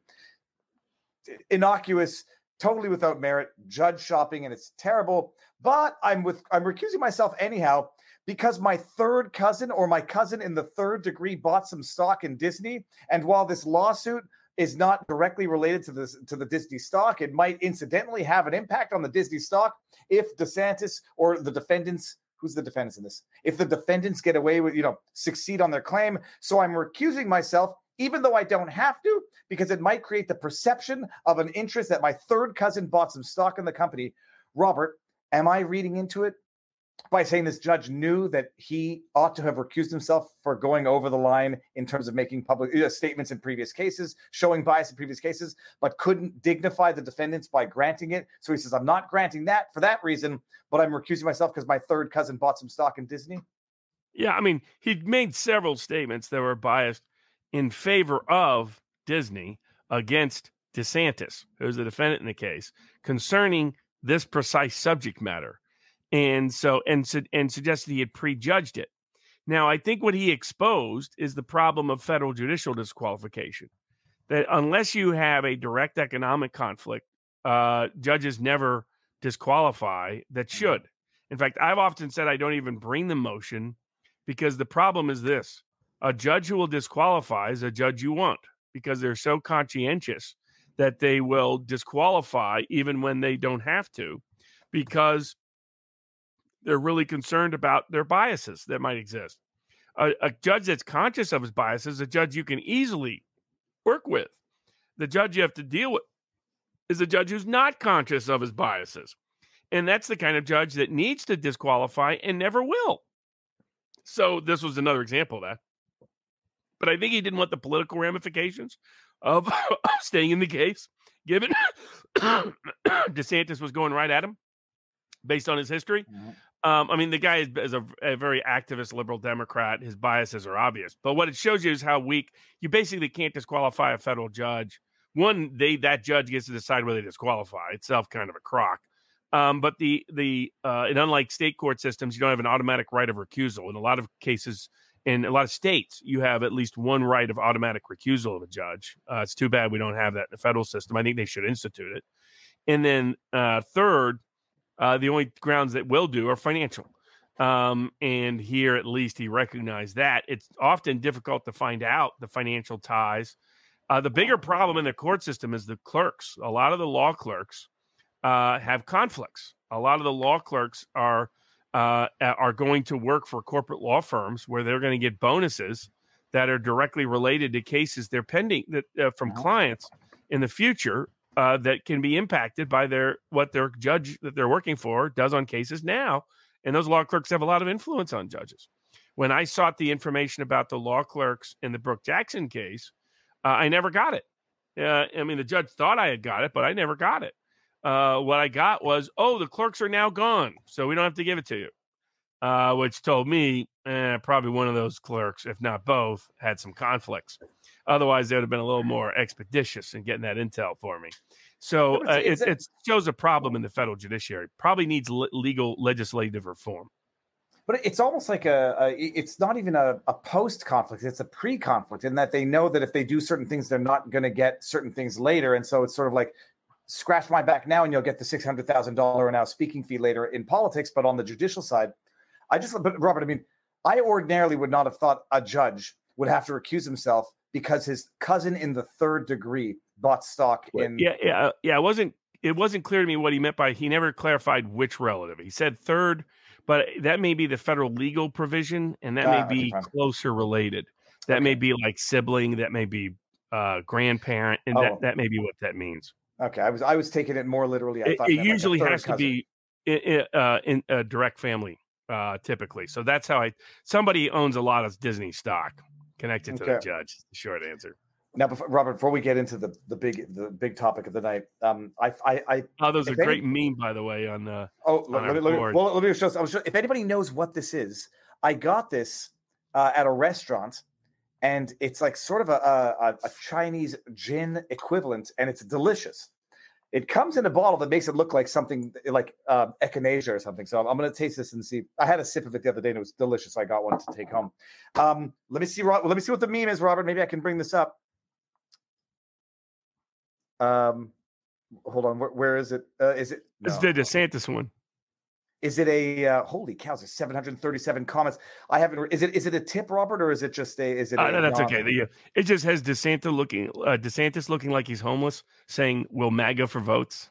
Oh yeah, okay. I see this. It's um. Oh, we'll see what happens with this. The the the infighting in the ma- in the DeSantis versus Trump primaries is, it's getting uglier than it needs to. Um, and yeah, I I, said, mean, I, I, DeSantis is going nowhere. It's the, uh, uh, it- I mean, it's a suicidal kamikaze campaign, and uh, a lot. You know, I got some heat for saying, "Look, this isn't going anywhere. Just as an objective matter." Uh, put out my Barnes betting report, political markets over the last several months, saying to short DeSantis, bet Trump, and bet Robert Kennedy, and some other things. And all those bets have paid off incredibly well over the last 60 days. Uh, but DeSantis is probably one of the first candidates to have his numbers go down after he announces. But not a surprise if you understood that the electorate, Republican electorate, wants Trump. That they've already made that decision. Uh, running against it is just counterproductive. Where he could make more of a positive impact is if I were his candidate. I, I wouldn't be running, but if I was going to run, do like Robert Kennedy. Just run on your own agenda. Don't talk about Trump at all. Don't get into debates with Trump. Your people shouldn't be getting into debates with Trump uh, or Trump's people. Just say, here's positive ideas, hoping that Trump picks up some of those ideas and incorporates them into his campaign. Um, And and, that would be good. But, you know, they're going around wearing like Casey DeSantis is doing the where woke goes to die in Florida and all that kind of thing. It's uh, these people live in a little a little bubble. It's not the real I'm, world. I'm just surprised. Like there seems to be a level of personal investment, and maybe it's the benefit of. I, I I'm I'm indifferent. I mean, I I, I would rather I like I like DeSantis as governor. It's why I chose Florida. Uh, I don't think DeSantis can stand up to the deep state lawfare that Trump is you know seems to be weathering. Um, but I'm indifferent. One or the other. I, I- know which one I think could do the the, the better job. I think. But uh, the ugliness and the bickering, it's it's quite it's quite stunning and shocking. well, you know, it, it corresponds that uh, to our next topic. Uh, the, I mean, a lot of the people tied to Project Veritas are tied to the DeSantis campaign effort, and Project Veritas this week chose to sue James O'Keefe. Robert, like, uh, look, I, I don't, I don't want to get into the uh, K- uh, Ka- Ketrin. Oh, geez, Louise, I knew I was going to miss that. What's her first name? Oh, uh, what it was Karen Borshenko or whatever. Bo- it is? I think her Borshe- husband's like Borshenko's the last name. Karlyn, you- Karlyn. Karlyn, maybe Borshenko. Karlyn, yeah, you, Ukrainian or something. Well, you, wanna- you know, we have a phrase for her in Tennessee. Uh, she's one of those folks that's touched in the head, and they don't mean touched touched by Jesus neither. I don't know what Uh, that means, Robert. the, uh, this, So, I- so you know, you, you got to be careful picking on the mentally uh, deficient. No, no, but the thing Um, is, I, I only knew I knew of her name from a while back just because I a, a while back I thought you know I thought it was regarded that she had some decent interpretations of things. Someone in our locals community, above average, says Viva, if you want a distraction from what you're doing last night, uh, Poroshenko's chewing you out at 50 some odd minutes. I was like, okay, I'll go see it. And Robert, I mean, I don't care about these things. If she disagrees with me on the merits, and I want to get your your opinion on this because I do trust your opinion more than mine and more than others. But it was like this thing, like Viva, you deleted the, you edited the. What the hell? Like I say, conspiracy theories that someone gets so down in the rabbit hole where they think like Viva is now control. Viva's going to go delete a, a, a video that he posted because he's wrong on something that hasn't been adjudicated yet, as though I would even delete it if I were wrong in my assessment and prediction after adjudication. Setting all that aside, Project Veritas, I mean, I, I don't know what the hell they're doing because it seems to me, and I'm not sure if I'm just overly zealous because I think James O'Keefe is objectively right in all of this. I do wonder if they're if it's not just political suicide, if they're not walking their way into uh, counterclaims from James O'Keefe OMG Media. The other two, they're uh, the other two employees who they're claiming are, are, contractually bound not to work at OMG. But for those who don't know, I, I, went through the lawsuit the other day. Project Veritas is suing James O'Keefe, OMG, two other employees on the basis that they're breaching their obligations under their employment contracts. Because some people may not appreciate this either. When James O'Keefe started it all up, you know, it's his company, it's Project Veritas. He's he's the creator, founder, and everything he signs an employment contract so that he gets a salary from the company because it's a not for profit or a 501c3 and 501c4. Um, he's got an employment contract with his own company. So it, it all works well when he's in control. The day comes when he's no longer in control. And lo and behold, he's booted out. And now they're saying he's violated the confidentiality, loyalty, all these terms and conditions of his employment contract with Project Veritas. But they're basically saying he wasn't terminated. Uh, he was only formally terminated in May of 2013. He was put on paid leave, uh, had his privileges revoked, you know, had to turn in some some materials, but he wasn't fired. And he was only formally fired after he started OMG. He went out and built up OMG, uh, O'Keefe Media Group, and everything that he was doing was for the benefit of OMG to the detriment of Project Veritas in violation of his fiduciary duties, contractual obligations under his uh, employment contract. And I say this is all absolute bullshit of the highest order. They didn't just, whether or not they fired him technically, they ousted him from the company. They defamed him publicly while lying to everybody that he was just on some much needed R and R. Um, they fabricated ex post facto the, the, the, the basis for his public um, defamation and slander that you know he stole a sandwich from a pregnant woman that he yelled at employees that he was abusive that he misused company funds for a wedding, which they screwed up on because it was a corporate event that even members of Project Veritas went to. I, I, to me, this seems like the absolute nail in the coffin of eh, trying to justify constructive dismissal with ex post facto allegations of wrongdoing. But I might be wrong, Robert. Maybe this is not constructive dismissal. Maybe it's not. Uh, maybe they're right. Uh, I mean, g- g- give me your take on it, and I'll, and I'll pick your brain and ask you some more questions as you go along. But what's your what's your assessment of what Project Veritas is doing? Well, from a political level, it confirms what we talked about from the get go. I know we got some pushback people saying, well, wait to see, like Jenna mm-hmm. Ellis, some others, wait to see all the facts. Well, we now have all the facts, and what we said from the beginning was true. Project Veritas was under undergoing a coup by bad faith, corrupt actors who wanted to silence James O'Keefe and effectively shut down Project Veritas, people like Matthew Tyrmand and others, in terms of at least their populist direction. And now we see confirmation of that because they have confirmed in their lawsuit that their goal was to effectively mute him, to prevent him from doing anything. Uh, they suspended him. Uh, they now here's a little trick, by the way. They say they suspended him with pay in one section, and then a few paragraphs later, they just say they suspended him. A few days later, and they don't say whether he was paid or not. In fact, if you read through the whole lawsuit, a reasonable inference is they paid him for like three days and then quit paying him. And, and, forbade him from using the you know the company credit card, forbade him from from doing anything. But no, he from, wasn't from doing fired. his job. So, like the the what are they seeking? Uh, they they admit that basically that, that the whole along their goal was to gag James O'Keefe uh, by the nature, and that they had some sneaky lawyers uh, who thought they had found a way to do it uh, and didn't understand who and what James O'Keefe is. And so they uh, like, so what are they seeking? They're seeking some of the most ridiculous remedies I've ever seen. They are seeking to prevent uh, the federal, they want a federal court judge to legally prohibit James O'Keefe from even contacting or talking to his, people he's known his whole life if they merely were a donor, prospective donor, employee, or contractor of Project Veritas. That, and that's after they fire him. And my understanding is that they weren't paying him as of February, but I, I might be wrong again. But they, okay, just so if everybody they were, they had it oddly absent from the lawsuit. Just so and given I know the lawyer involved, I would say good chances that uh, that omission is a deliberate one meant to hide key facts. Yeah, so eh, let's. If I'm wrong and he was paid post February, we'll find out, and there will be, you know, a response and probably a counterclaim. But just so everybody understands, like there is a potential plausible legal basis to this type of lawsuit. Somebody works oh, in a company under certain conditions, but yeah. So, for example, there's no non-compete here. Uh, under uh, the FTC is passing a rule that is going to ban non-competes throughout the United States as unfair competition. Okay. As a nonprofit, they might have been exempt from that FTC rule. However, there's a lot of legal scholarship out there, and some states are actually passing laws that say a nonprofit cannot have a non compete and still be nonprofit. It, it would be because I mean it makes absolute sense because profit is not the goal. So how do you how do you deprive someone of competing with a nonprofit when you're not supposed to make profit?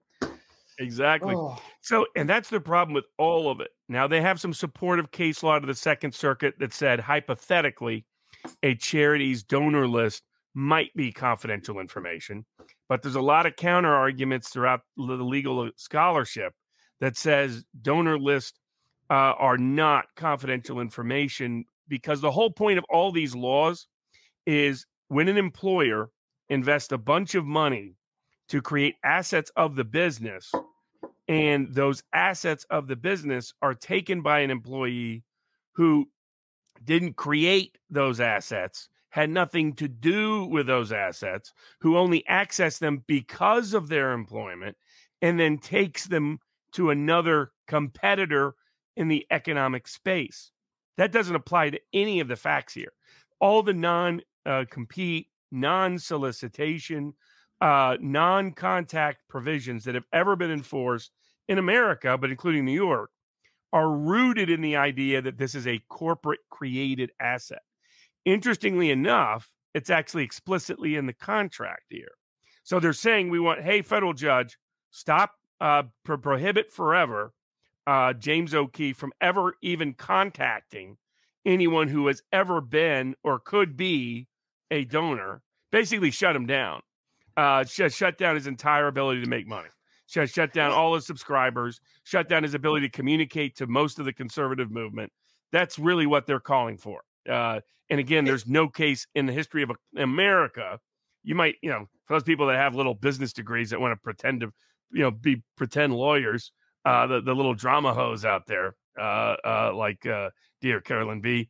Uh, uh, sorry, there's no case in America that has affirmed that principle. Find any case that has prohibited someone from merely contacting or communicating with their own friends and family members because they were once donors to an organization they built. You won't find such a case. It's now, by the way, I was going to say the, the, not-for-profit angle is actually is an amazing angle that people ought not uh, forget. I was involved in the case; it was in Quebec, but it was an employee who, um, whether or not he was constructively dismissed or quit, immediately began competing with his former employer using not trade secrets because there was no patented technology involved or or even available but you know parasitically began allegedly competing with his former employer and you know commercially profiting off of client lists off of uh, off of know-how that this individual might not have made the investment to acquire.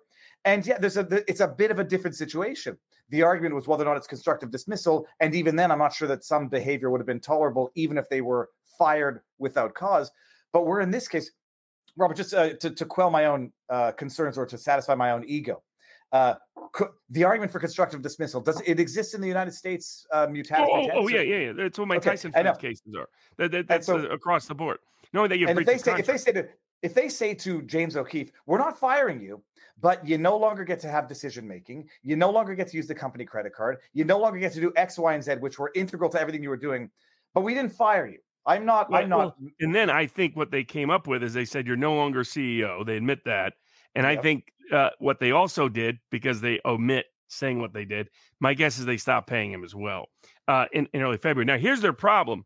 So, first, the contract requires they go to arbitration aside from injunctive relief, yet the lawsuit seeks damages. So, they're already in breach of the contract by the very nature of the lawsuit they brought. Um, so, that's problem one. Problem two is they voided the lawsuit and its provisions by what they did and, and how they initiated. Third, the lawsuit is employment at will. So, it, so to the degree they're claiming he's the one who initiated the, the breach, there's no breach because he could quit at any time. And the only question is these post employment, post termination of the contract provisions. Uh, but the one of the main ones they talk about only governs while he was employed there. And if he gave them notice, I'm quitting on February 16th, his out his so-called outside employment activities could not have been illegal. Uh, uh, or could not have been a breach of the contract because he had already ended the contract by their own admissions. I think their own complaint has grounds to dismiss that part of the entire claim because the other component is to the degree they're claiming he was he did these things before he gave them notice on February 16th that he was leaving unless certain things happened immediately. The problem with that is guess who is uh, whose consent is required for outside activity as an employee. So if they're saying, well, he was really doing this in on February 10th or 12th or before February 16th. Well, the CEO. So O'Keefe could do whatever he wanted because he could give his own consent while he was CEO. He was only no longer CEO after he had quit. So that that entire provision basically is frivolous. Uh, that part of the lawsuit. So what's left? What's left is you know, little minor issues about Mac, couple of MacBooks of a couple of employees uh, a little bit of issue about you know whose work product certain things were of mm-hmm. projects that were in place. Yeah, which so, was, I mean, I, I don't even think that James would be clinging to retaining stuff that no, he created no. while he was at Project Veritas. Uh, but then, Robert, there's the tortious interference with contracts that he was. Well, it, he was all the their key provision is to uh, bankrupt him, not only mm-hmm. by the suit, but more importantly, cut off his finance, financing, funding. The problem they have there is let's look at the non-solicitation provision. So it uh, basically, uh, it, it, first of all, it's too broad, and a big danger to these overly broad provisions is that courts strike them down just for being Entirely. overly broad. And, and just to really understand the reason, pencil them. They say, "Screw it! You decide to do something too broad. I'm going to punish you for doing it," uh, because there's no legitimate. Again, everything, all anti-competitive provisions have to be interpreted in light of reasonable business needs of the company um, because our legal system disfavors monopolies and anti-competitive practices. Uh, in a lot of states, these non-solicitation provisions are increasingly like non-competes, just refuse to be enforced in general because it mm. interferes with the free market. But the other problem is they've actually included in the contract the limitation that New York law generally imposes, which is the only information that's considered confidential about donors is information that James O'Keefe learned, quote, as a result of employment and was not publicly obtainable or ascertainable otherwise. What's the problem with this? The problem is Project Veritas didn't develop the donors. James O'Keefe did. James O'Keefe didn't uh, get access to the donor list because of his employment at Project Veritas. Project Veritas got access to the donor list because James O'Keefe was there and was the founder of it. So the pro and if you dig into all the history of non-solicitation provisions, it's intended to show where a company is independently invested. Not what they go out of their way to say you can't restrain something that the employee created, that the employee already had contacts, that the employee already developed. That the uh, this is about what the company does, and I would say in generally they say contact information isn't considered proprietary, isn't con- they're suing under the Federal Trade Secrets Act here, by the way, uh, isn't considered a recognizable trade secret in most instances. So they're, that's their big problem. Like the two problems everybody pointed out was number one, it's like you you guys fired him first. How are you complaining about what he did?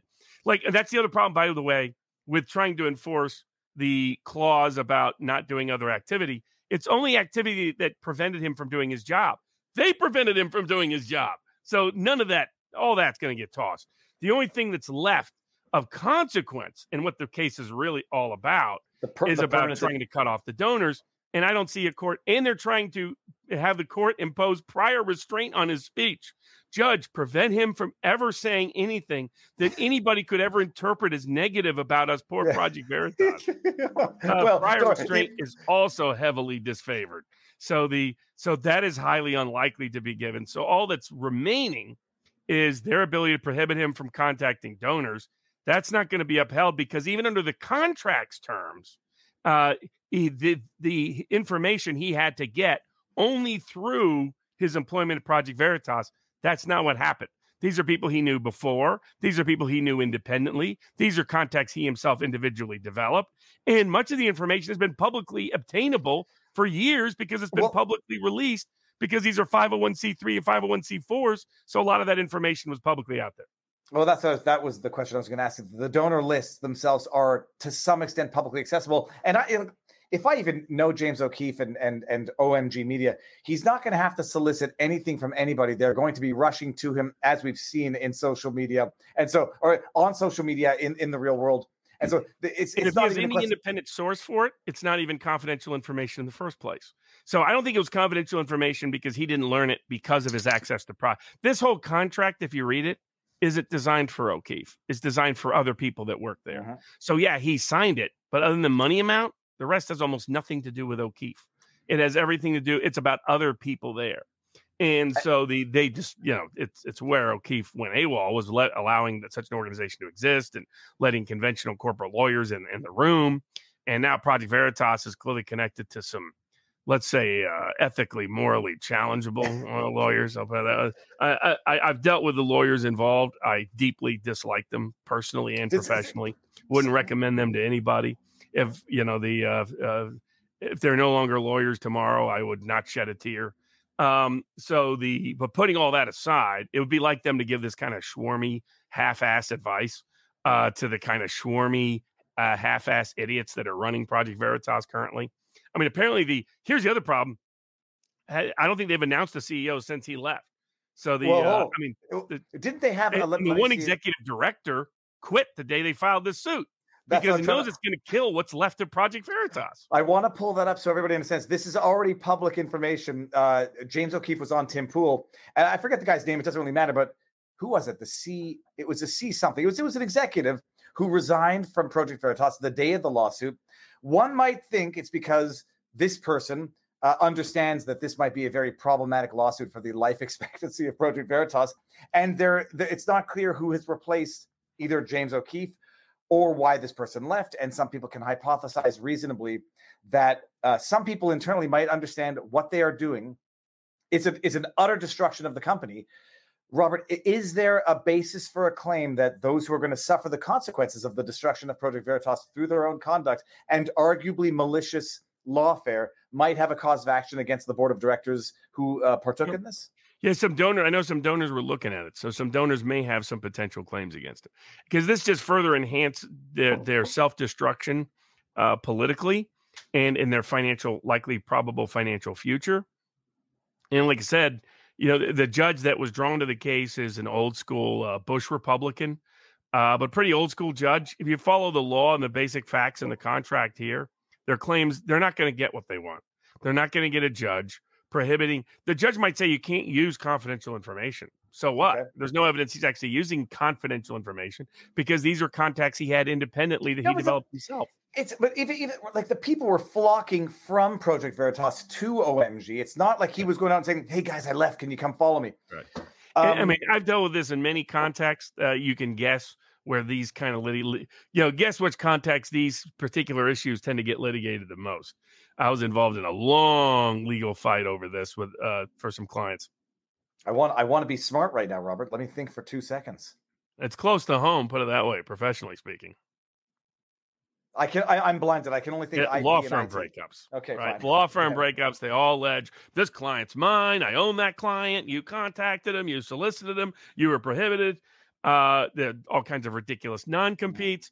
Uh, those increasingly non competes are unenforceable but most employees don't know that. There's like 30 million employees Actually, that are subject to them that don't know that most of the time it's illegal. And, and um, hashtag, hashtag no legal advice, but the, the, whole rationale behind which there's no reduction of overly broad non-competes is that the employer the employer suffers no consequences from attempting to exceed the law. So they say you take a chance and ask for too much, you get nothing. So be reasonable in the first place. and, and, and it's also the free market uh, we shouldn't allow companies to contract their way around the free market as much as possible. We should drastically limit that capacity. And so the uh, uh, uh, you know, free market, free market employment, free market ideas, free market and the rest, the whole idea of efficient breach under law and economics, uh, all of that disfavors these non-solicitation provisions, non-compete provisions. Nonprofits shouldn't be drafting these things at all, in my view. Um, I think the confidentiality provision is meant for low-level employees to not get access and then leak mm-hmm. information that should be private. But that has nothing to do with what's happening here. Here, they're making it clear that they have a that their whole goal was to silence and gag James O'Keefe, and that they saw Project Veritas as a personal money train uh, and of special political influence in a different direction than O'Keefe was taking it. And the lawsuit reveals that without any doubt, and that there's a lot of sleazy, swarmy people involved in this process now. And anybody who defended Project Veritas at the time should re, you know, Jenna Ellis, go ahead and issue that apology now. Well, she, Jen, Jenna a, Ellis, a range of things she needs to apologize for, but go ahead and start there. In fairness to Jenna, she did say like a few days after they said they were going to have the you know show the receipts, they didn't show the receipts. So all that to say, everybody, you've now heard the two uh, breakdowns. Uh, the the predictions are in. We'll visit this and see whether or not someone who says Project Veritas is undoubtedly going to win. It's totally, totally uh, clear, cut and dry, versus us, who I think will get it right.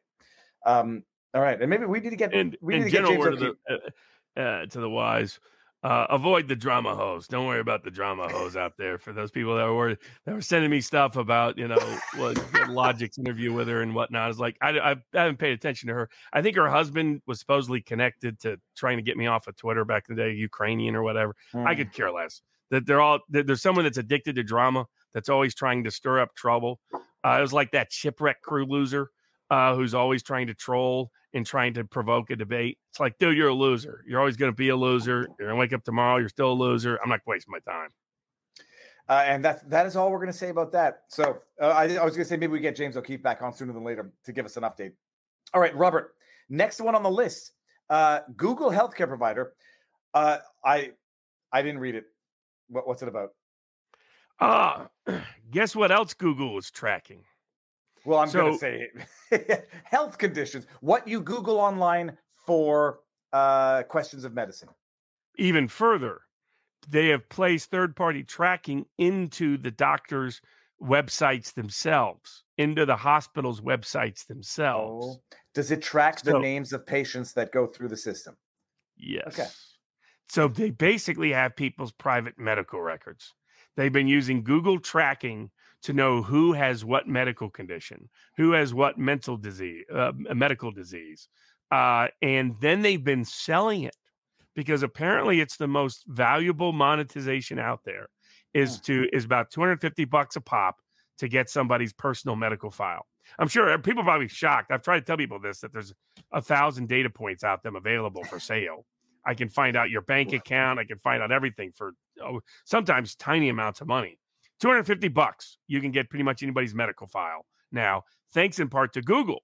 So Google was taking this information, stealing it really, uh, and then monetizing it and profiting from it, and then putting it out to third parties.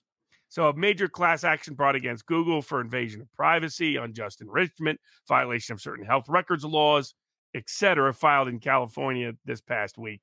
Another case where Google has, has been getting rich off of stealing people's information.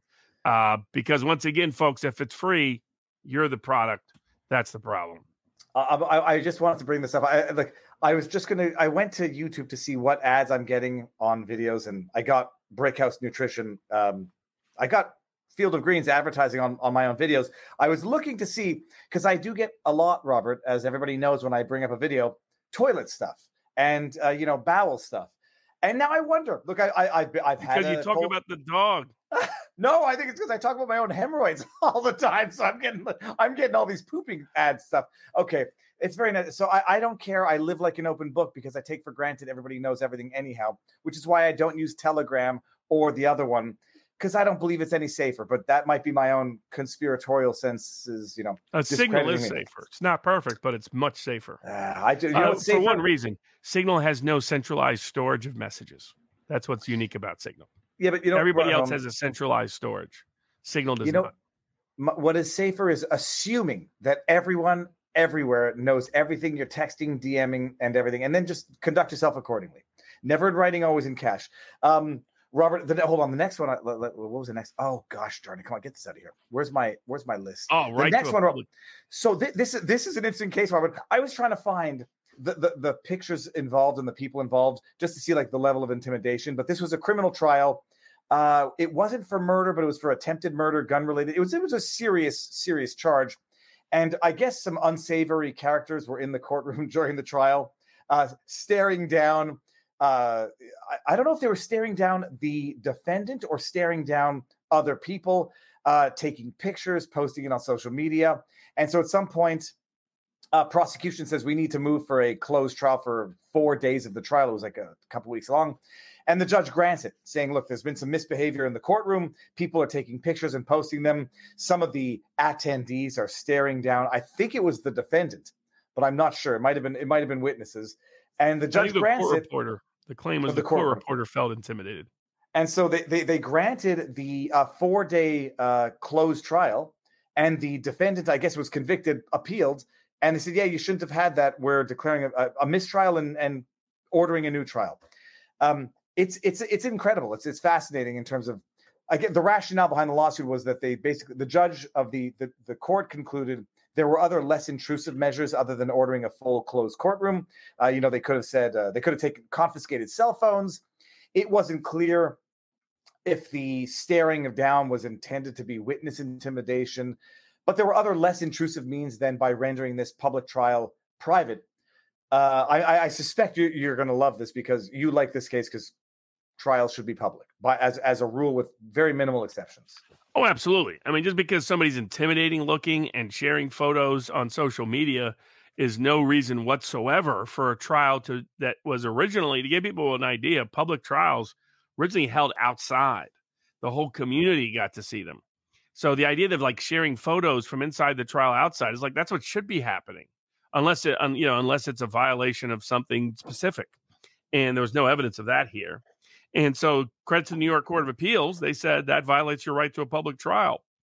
Gave the defendant another uh, a whole new trial because this court uh, didn't go through the Supreme Court's pretty basic test that you really have to have very specific factual evidence that you cannot conduct the trial in a constitutional manner uh, without limiting the constitutional right to a public trial, meaning other constitutional rights can trump, such as prejudice to the jury, prejudice to the defendant, etc., can be the only grounds uh, to remove the constitutional right to a public trial. So, a great decision by the New York Court of Criminal Appeals to remind everybody that, and that just being intimidating looking, putting photos on social media, none of these these things violate uh, or, or are grounds to uh, deny the right to a public trial.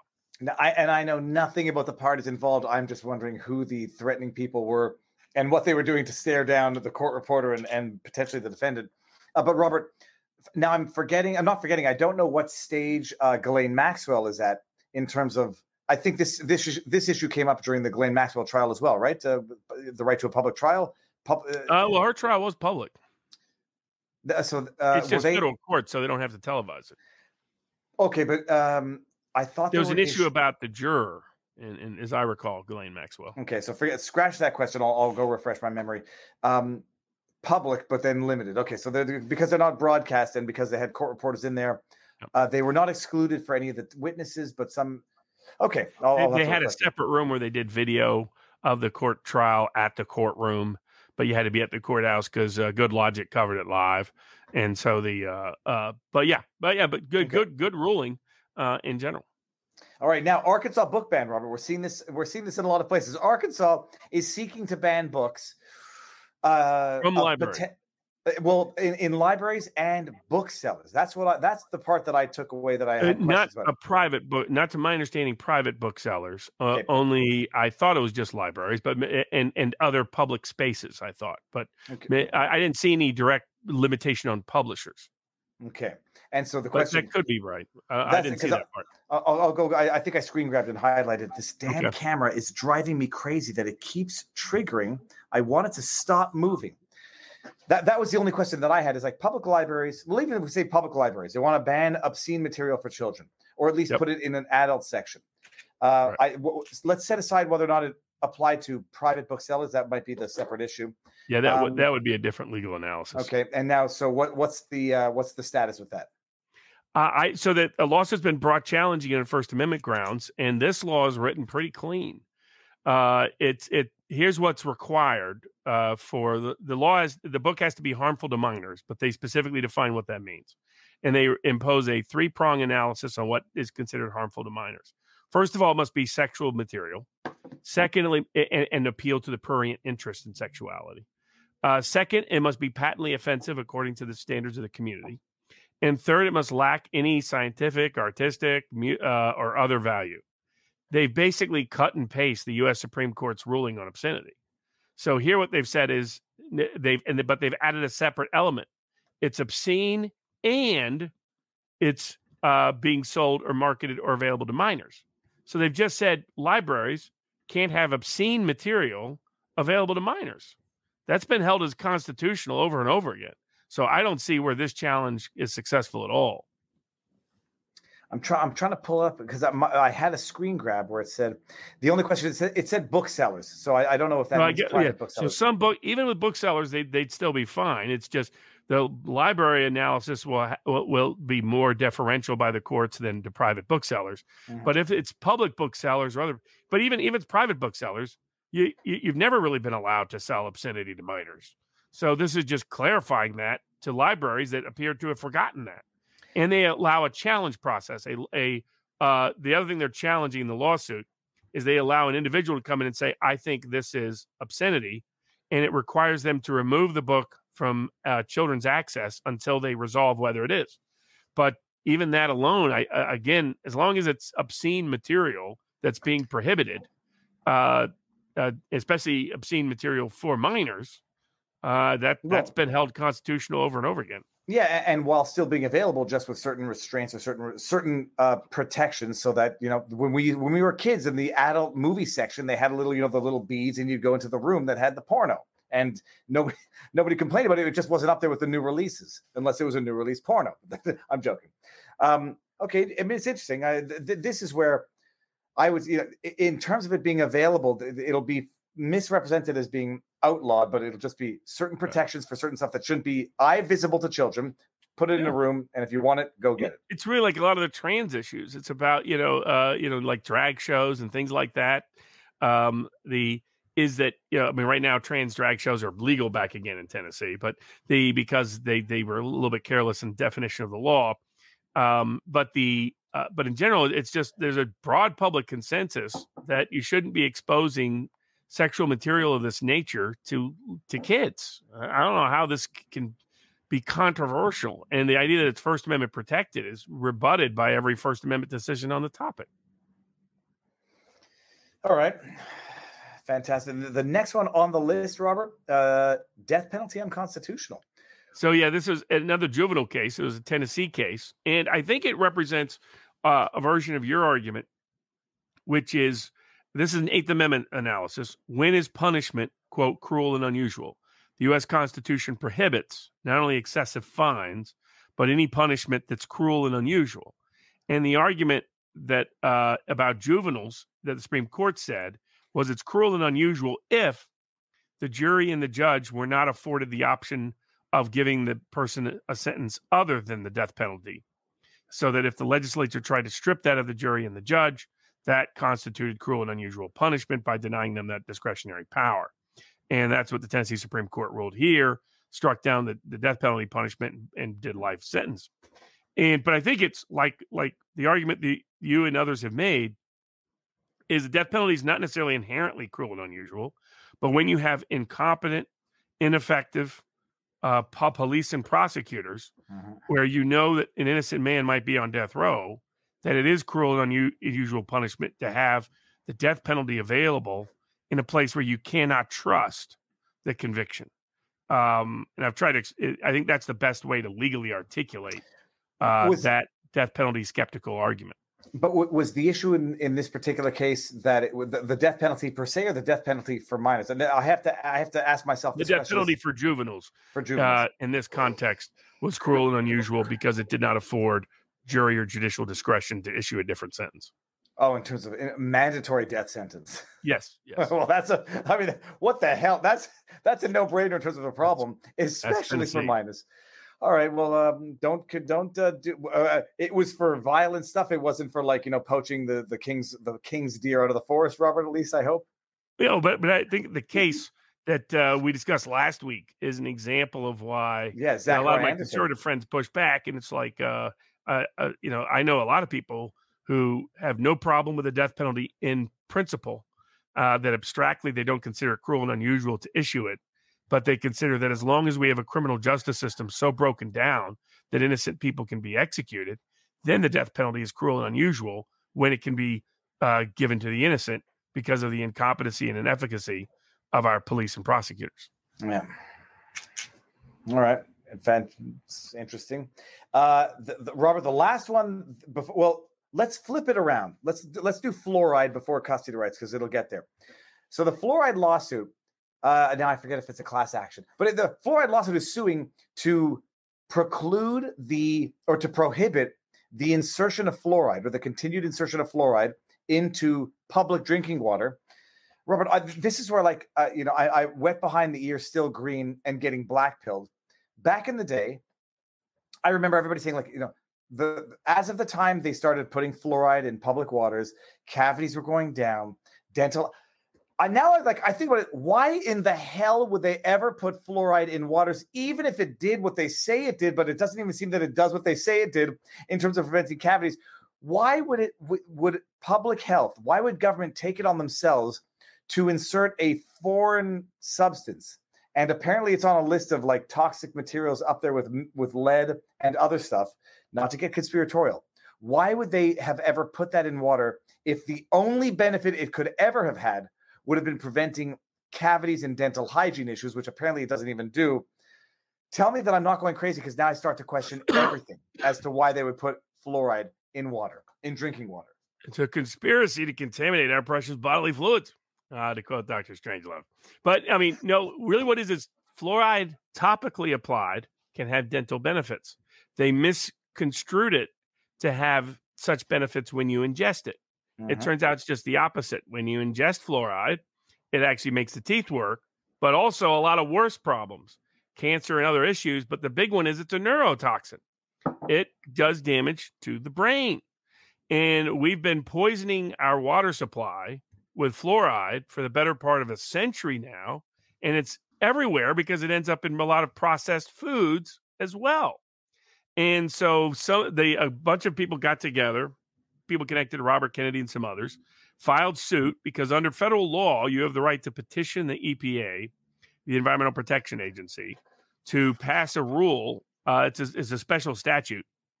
I, I like because I think people should have the right to petition on the First Amendment, and this should be incorporated as part of legislative reform across the administrative bureaucracy. As long as we're going to have an administrative bureaucracy, I'm for getting rid of that administrative bureaucracy, but in lieu thereof, at least have an individual right to directly petition them, and you have a right to sue when they ignore your petition.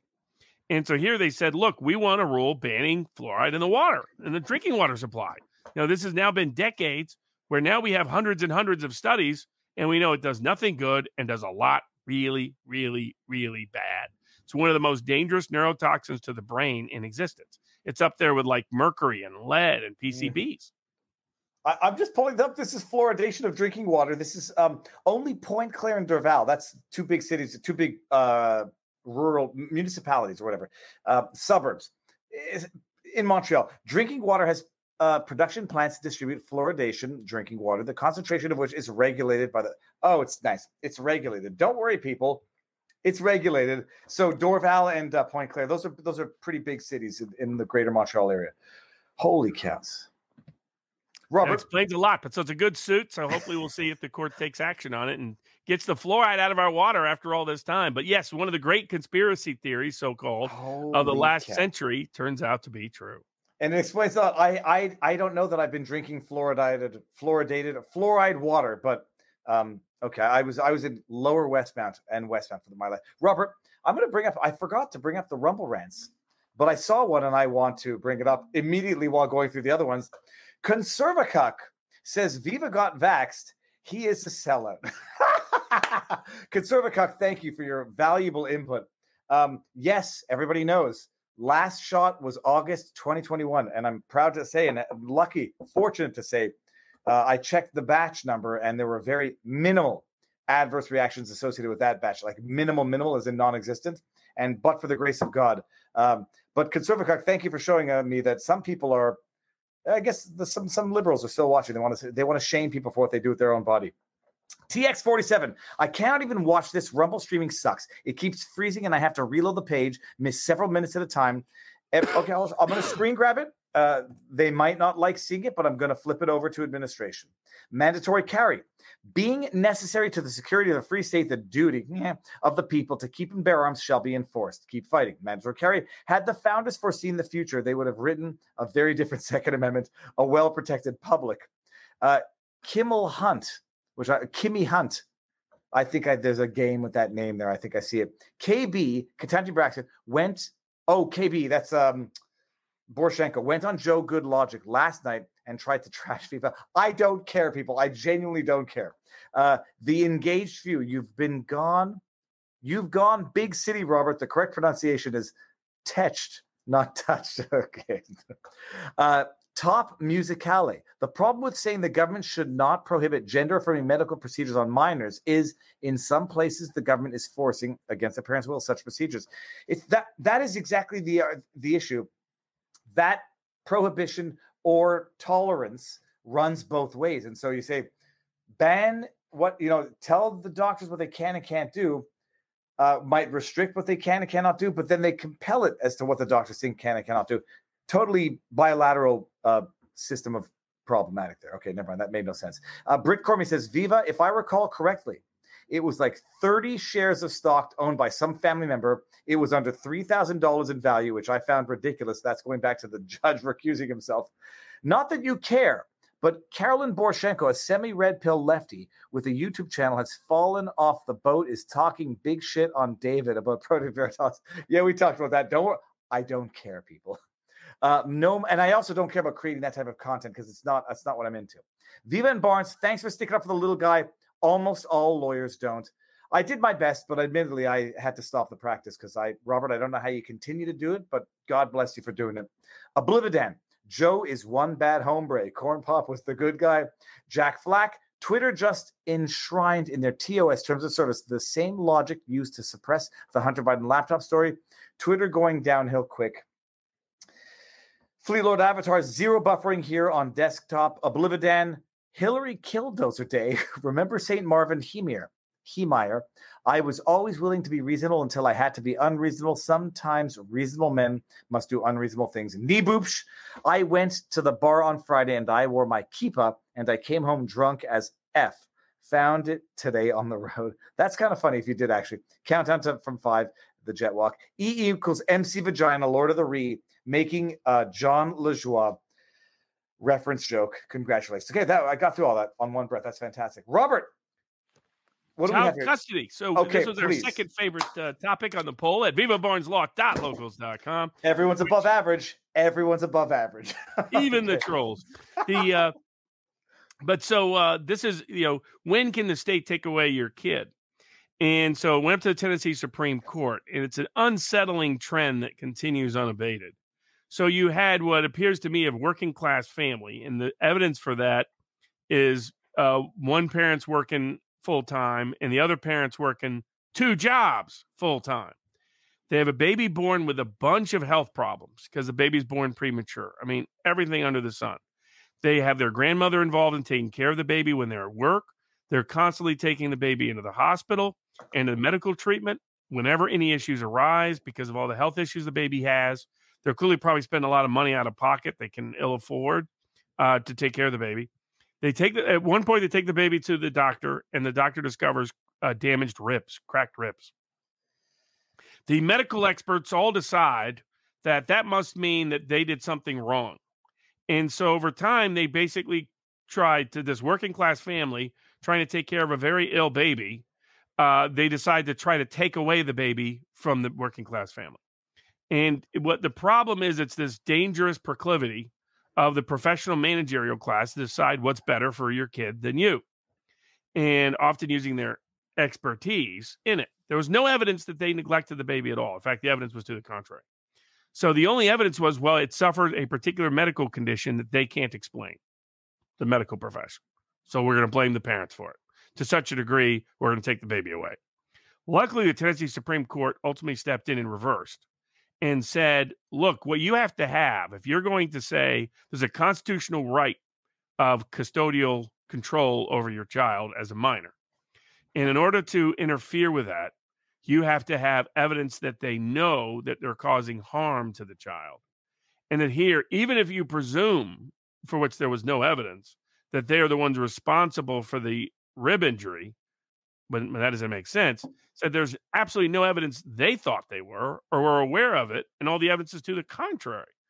And so even, you know, trying to defer to these so-called expert class in the white lab coat crowd, um, that the they these parents there was no evidence they ever did anything wrong, and it reestablished that the the lower courts have to prove with clear and convincing evidence that parents know through or have are recklessly indifferent to a substantial risk that they know about to their child, ca- deliberately causing the child harm before you can interfere with the parent's right to custody of that child.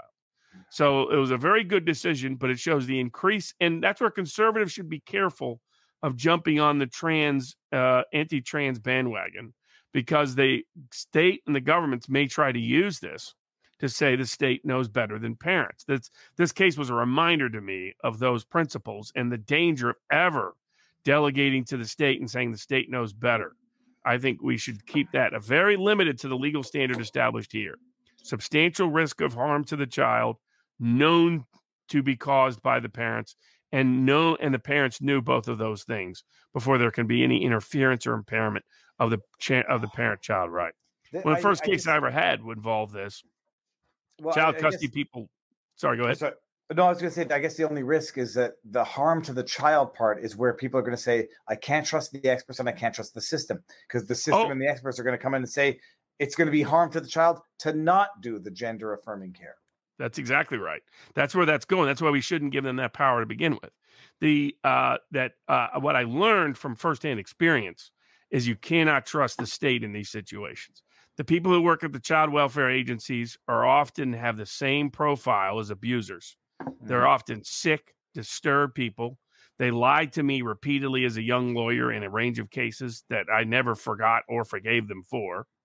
Um, and they, I remember going into court once where similar abuse of power was taking place. And you have these special juvenile courts and family courts that often deal with these issues.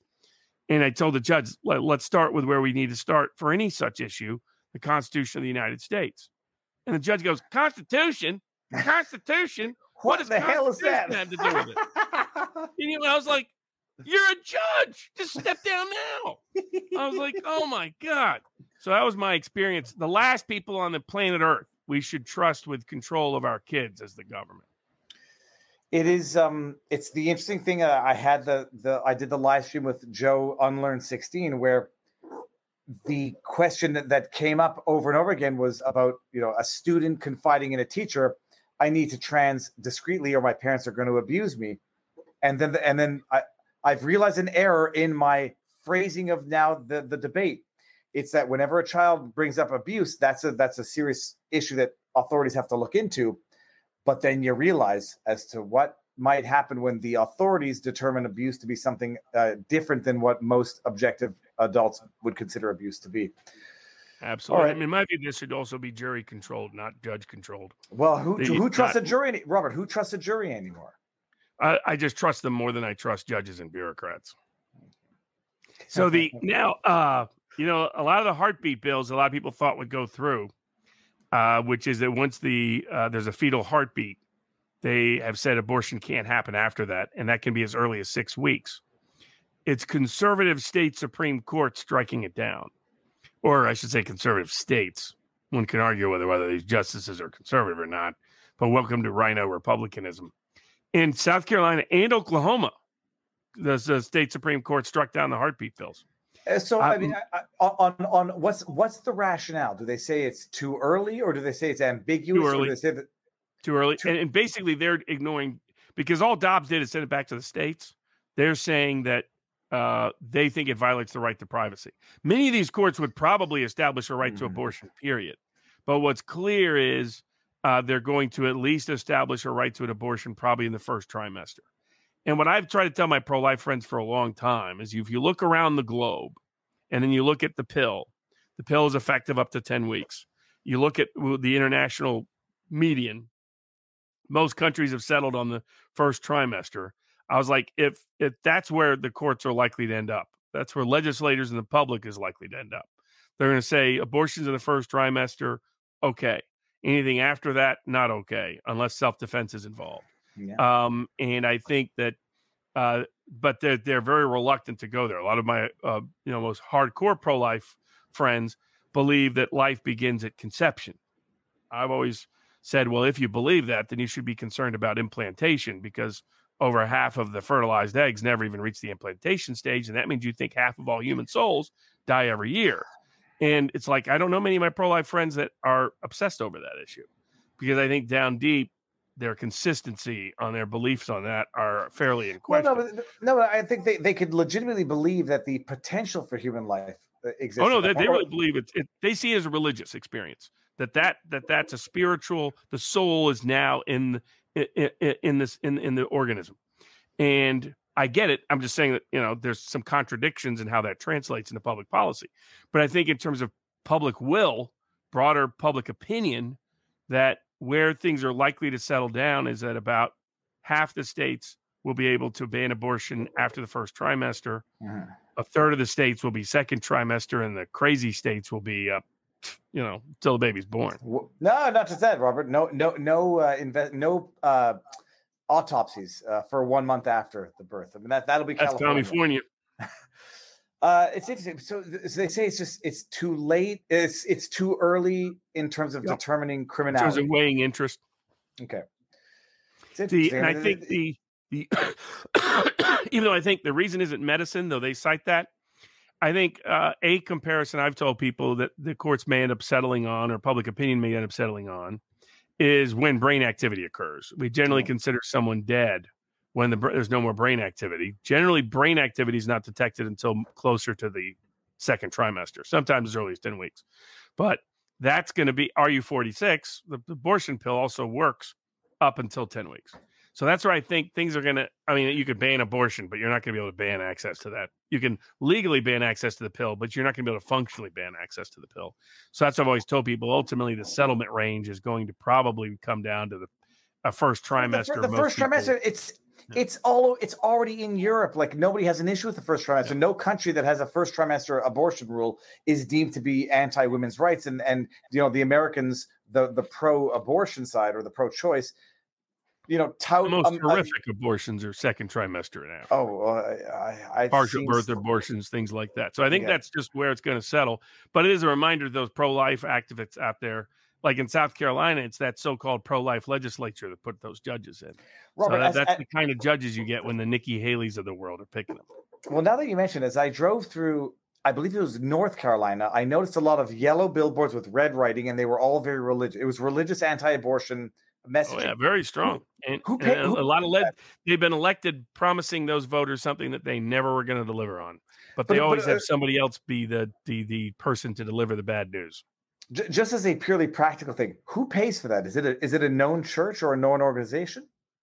Uh, who? Oh, oh, the, I, the I, don't know. I don't know because I, I, I was, I, I, the net when we drive back down to Florida, I'm taking pictures of each billboard, even if the kids well, I might be driving alone, but we'll see. All right, sorry, Robert. Uh, the last, the la well, let's do the one before. We have two bonus. Well, you have three yeah, bonus cases. Well, the, ma- one the, I just added late. well, let me see if I got. Did I get my email? The the Manson one is interesting. We'll get to that in a second. The gourmet nut. All right. So the dude's buying nuts, and the nuts say it's packed with protein, and there's no indication of the protein nutritional content on the packaging, if I understand this correctly. Lawsuit uh, and there was a motion to dismiss from the defendant saying, well, we're not really making any misrepresentations because we say packed with protein, but we're not making any uh, nutritional statements. Uh, dismiss the lawsuit, failure to state the claim, all that other crap. And they say, no, the lawsuit can go forward because packed with protein has certain implications in terms of, you know, uh, typical understanding. I understand the rationale, but I know when you send me something, it has a broader impact than a superficial one. So, what is the broader relevance of this in terms of packaging and truth in packaging? That when it says well, packed with protein, the, the gourmet nut protein packed troll mix, uh, trail mix, uh, was kind of like uh, uh, Karlyn B. You know, a nut without value, as it turned out. So the uh, but so for example, what happened is the uh, what's the relevance is the FDA labeling. So the argument that they made was, hey, the FDA is preempted, uh, and as long as we're complying with the FDA, we now can commit fraud in the state. Mhm. And the court, to its credit, said no, federal law didn't go that far, and it doesn't preempt you making false claims about the nutritional value of your content. And so, but it, it's a sign of a problem of way too much preemption. That there needs to be legislative reform in the uh, uh, to go at the federal level to drastically limit the FDA's power in this context. They should be supplemental if they should exist at all. I don't think they should exist at all. But if they're going to exist at all, they should be supplemental, not replacing state fraud claims. But luckily, this fraud claim will go forward despite their efforts to weasel out for. Uh, they said it was protein packed when it had very little protein. In it. well, I, I am now more suspicious of nuts that have no protein. If there are in fact nuts in this, and if it's not protein packed, it's not nut packed because nuts are basically nothing but protein. Robert, Like I said, Karlyn B, nu- a nut without the protein. okay, I'm gonna let's see. Uh, we have two more topics. We're gonna do the. Oh yeah, we got one. You know, one heavy one, one not so heavy one. Do, let, we'll do them. We'll do them both on locals because there's. Let me see, Robert. We're almost at a thousand people live on locals. Let's do them on locals. I'm going to end this with by showing you my fingertips. Can we see my fingertips? Robert, I went a little too hard on the on the game that involved jumping on a trampoline and smacking uh, buttons on a wall. I broke my record of the one that I shared on Twitter, 225, which I think is basically as much as you can get in 60 seconds of jumping on a tr- uh, trampoline and smacking five buttons on the wall. But really, look what I did to my fingertip. It, it really it, it hurts. Everybody, come on over to locals. We're gonna do the uh, we're gonna do tips and we're gonna do the two remaining topics, and um, it's gonna be a party hardy. And I just I also we're over a thousand. All right, we're doing it. Everyone, we're ending this now on Rumble. Robert, who do we have for sidebar Wednesday? Do we have anybody scheduled yet?